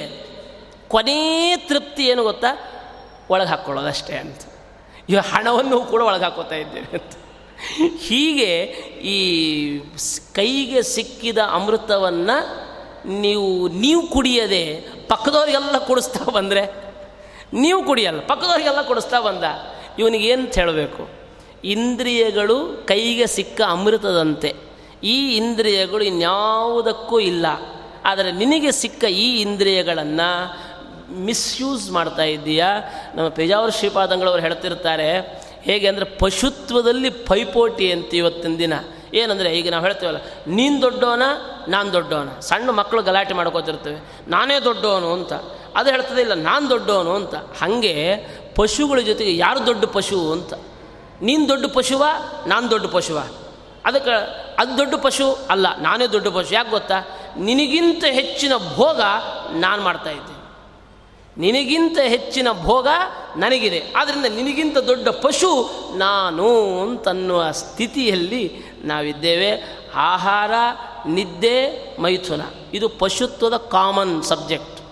ಆದರೆ ಮನುಷ್ಯನಿಗೆ ಇರೋದೇ ತಿಳುವಳಿಕೆ. ಅದನ್ನೇ ನೀನು ಇವತ್ತು ತಿಳುವಳಿಕೆ ಬೇಕಾದಷ್ಟಿದೆ. ಆದರೆ ಇದು ಹಣವನ್ನು ಕೇಂದ್ರೀಕರಿಸಿದೆ. ಹಣವನ್ನು ಕೇಂದ್ರೀಕರಿಸಿದೆ, ಆದರೆ ಭಗವಂತನನ್ನು ಕೇಂದ್ರೀಕರಿಸ್ತಾ ಇಲ್ಲ. ಅದು ಹಣವನ್ನು ಕೇಂದ್ರೀಕರಿಸಿ ನೀನು ಮಾಡಿದ್ದಾದರೂ ಏನು? ನೋಡಿ, ನಾಳೆಗಾಗಿ ಬಚ್ಚಿಟ್ಟುಕೊಳ್ಳುವ ಪ್ರಾಣಿ ಅಂದರೆ ಈ ಮನುಷ್ಯ. ಇಡೀ ಪ್ರಾಣಿ ಪ್ರಪಂಚದಲ್ಲಿ ನಾಳೆಗೆ ಅಂತ ಎತ್ತಿಟ್ಟುಕೊಂಡು ಬದುಕೋನು ಯಾರು ಗೊತ್ತಾ? ಈ ಮನುಷ್ಯ. ಆದರೆ ಇವನು ನಾಳೆ ತಿಂತಾನೋ ಇಲ್ಲೋ ಇವನಿಗೆ ಗೊತ್ತಿಲ್ಲ. ಇವತ್ತು ಸ್ಥಿತಿ ಹೇಗಿದೆ ಅಂದರೆ ಚೆನ್ನಾಗಿ ಊಟ ಮಾಡಿದರೆ ಸತ್ತೋಗ್ಬಿಡ್ತಾನೆ. ಚೆನ್ನಾಗಿ ಊಟ ಮಾಡಿದರೆ ಹೊಟ್ಟೋಗ್ಬಿಡ್ತಾನೆ ಆ ಸ್ಟೇಜಲ್ಲಿ ನಾವಿದ್ದೇವೆ, ಆದರೂ ಬಚ್ಚಿಟ್ಟುಕೊಂಡು ಬದುಕ್ತಾ ಇದ್ದೇವೆ. ಆದರೆ ಯಾವ ಪ್ರಾಣಿಗಳು ಕೂಡ ನಾಳೆಗೆ ಅಂತ ಎತ್ತಿಟ್ಟುಕೊಂಡು ಅದನ್ನು ತಿನ್ನುಕೊಂಡು ಬದುಕ್ತಾ ಇಲ್ಲ. ಭಗವಂತನ ಮೇಲಿನ ವಿಶ್ವಾಸ ಪ್ರಕೃತಿಯ ಮೇಲಿನ ವಿಶ್ವಾಸದಿಂದ ಎಲ್ಲ ಪ್ರಾಣಿಗಳು ಕೂಡ ಯಾವ ಅಸಂತೃಪ್ತಿ ಇಲ್ಲದೆ, ಯಾವ ದುರಾಸೆಗಳಿಗೆ ಬಲಿಯಾಗದೆ ಅವೆಲ್ಲವೂ ಕಾಪಾಡ್ತದೆ ನೋಡಿ, ಅವುಗಳಿಗೂ ಮಕ್ಕಳಿದ್ದಾವೆ. ಅದು ಮಕ್ಕಳಿಗೆ ಅಂತ ಎತ್ತಿಡ್ತಾ ಇವೆಯಾ ಇಲ್ಲ. ನಾಳೆ ಹೋಗ್ತವೆ, ಹೊಟ್ಟೆ ತುಂಬ ತಿಂತವೆ. ನಾಳೆ ಯಾರು ಕೊಡ್ತಾರೆ? ನೀನೇನಾದರೂ ಕೊಟ್ಟಿದ್ದೀವಿಯಾ ನಾನು ಯಾರಿಗೂ ಎಂಜಿಲ್ ಕೈಯಲ್ಲೂ ಕೂಡ ಕಾಗೆ ನೋಡಿಸಿಲ್ಲ ನಾವು ಅಂತ. ಎಂಜಿಲ್ ಕೈಯಲ್ಲೂ ಕಾಗೆ ನೋಡಿಸ್ದೋರಲ್ಲ. ಆದರೆ ಅದಕ್ಕೆ ಆಹಾರ ಸಿಗ್ತಾ ಇದೆ. ಪ್ರಾಣಿಗಳಿಗೆ ತನ್ನ ಮಕ್ಕಳಿಗೆ ತೊಗೊಂಬರ್ತಾ ಇದೆ. ಯಾಕೆ ಅಂದರೆ ಅದಕ್ಕೆ ಪ್ರಕೃತಿಗೆ ಇರುವ ಸಂಬಂಧ. ಅದು ಆ ಕೆಲಸ ಮಾಡ್ತಾ ಇದೆ. ನಾವು ಪ್ರಕೃತಿಯ ಜೊತೆಗೆ, ಭಗವಂತನ ಜೊತೆಗೆ ಸಂಬಂಧವನ್ನು ಬಿಟ್ಟು ನಮ್ಮ ಸಂಬಂಧಿಕರ ಜೊತೆಗೆ ಸಂಬಂಧ ಜಾಸ್ತಿ ಬಳಸ್ಕೊಂಡು ಹೋಗ್ತಾ ಇದ್ದೀವಿ. ಆದ್ದರಿಂದ ನಮಗೆ ಯಾರೂ ಇಲ್ಲ ಅಂತನ್ನುವ ಸ್ಥಿತಿಗೆ ನಾವು ತಲುಪ್ತಾ ಇದ್ದೇವೆ. ಹೀಗಾಗಿ ಇಂತಹ ನೀನು ಈ ಇದರಲ್ಲಿ ಇತಿತೆ ಕಥಿತ ತಾರ್ಕ್ಷ್ಯ ಪಾಪಿನಾಂ ನಾರಕೀ ಗತಿ ಆದ್ದರಿಂದ ಇಂತಹ ರೀತಿಯಲ್ಲಿ ಒಂದು ಜೀವನ ವ್ಯವಸ್ಥೆ ಒಬ್ಬ ಜೀವಿಯ ಜೀವನದ ವ್ಯವಸ್ಥೆಗಳನ್ನು ನಿನಗೆಲ್ಲ ಹೇಳಿದ್ದೇನೆ. ನಾ, ಈ ಮುಂದಿನ ಇವುಗಳಲ್ಲಿ ಇದನ್ನೆಲ್ಲ ಗತಿಸಿದ ಮೇಲೆ ಯಾರಿಗಾಗಿ ಬದುಕಿದ್ನೋ, ಈ ವ್ಯಕ್ತಿ ನಾಳೆ ಹತ್ತು ದಿನದ ಕರ್ಮ ಮಾಡಲಿಕ್ಕೂ ಒದ್ದಾಡ್ತಾನೆ. ಹತ್ತು ದಿನದ ಕರ್ಮ ಮಾಡಲಿ, ಇವತ್ತು ನೋಡ್ತಾ ಇದ್ದೇವೆ, ಪ್ರಾರಂಭ ಅಂದರೆ ಏಳನೇ ದಿನ, ಹಬ್ಬಬ್ಬ ಎಂಟನೇ ದಿನ, ಒಂಬತ್ತನೇ ದಿನ. ಆಮೇಲೆ ಪುರೋಹಿತರ ಹತ್ರ ಕಾಂಟ್ಯಾಕ್ಟ್ ಮಾಡ್ಕೋತಾರೆ, ಏನಂದ್ರೆ ವರ್ಷದಿಡೀ ಒಂದೇ ದಿನ ಮುಗಿಸ್ಬಿಡ್ರಿ ಆಮೇಲೆ ಇನ್ನೊಂದು ಕಡೆ ಹೋಗ್ಬಿಟ್ಟು, ಇನ್ಯಾವತ್ತೂ ಶ್ರಾದ್ದ ಹಾಕಬಾರ್ದು ನೋಡಿ, ಆ ಥರದಲ್ಲಿ ಯಾವುದಾದ್ರೂ ಒಂದು ಉಪಾಯ ಇದ್ದರೆ ಹೇಳಿಬಿಡ್ರಿ ಈ ಥರದಲ್ಲಿ ಆಯಿತು ಅಂತಾದರೆ, ಅಂತ್ಯೇಷ್ಟಿ ಕರ್ಮಗಳ ಲೋಪ ಆಗೋದು ಅದು ನಮ್ಮ ದೌರ್ಭಾಗ್ಯ. ಯಾಕಂದ್ರೆ ನಾವೇ ಬೆಳೆಸಿದ ಬೀಜ ಅಲ್ವಾ? ನಾವೇ ಹಾಕಿದ್ದಲ್ವಾ? ಇಂಥ ಮಕ್ಕಳಿಂದ ಇನ್ನೇನು ಪಡೀಲಿಕ್ಕೆ ಸಾಧ್ಯ ಇದೆ? ಆದ್ದರಿಂದ ಇಂಥವರಿಗೆ ಯಾವ್ಯಾವ ಸ್ಥಿತಿಗಳಾಗಬಹುದು ಪಾರಲೌಕಿಕವಾಗಿ, ಅವೆಲ್ಲವನ್ನು ಕೂಡ ನಾನೀಗ ಹೇಳ್ತೇನೆ ಅಂತ ಹೇಳಿ ಆರನೆಯ ಒಂದು ಅಧ್ಯಾಯ ಮುಕ್ತಾಯವಾಗ್ತಾ ಇದೆ. ಕೃಷ್ಣಾರ್ಪಣ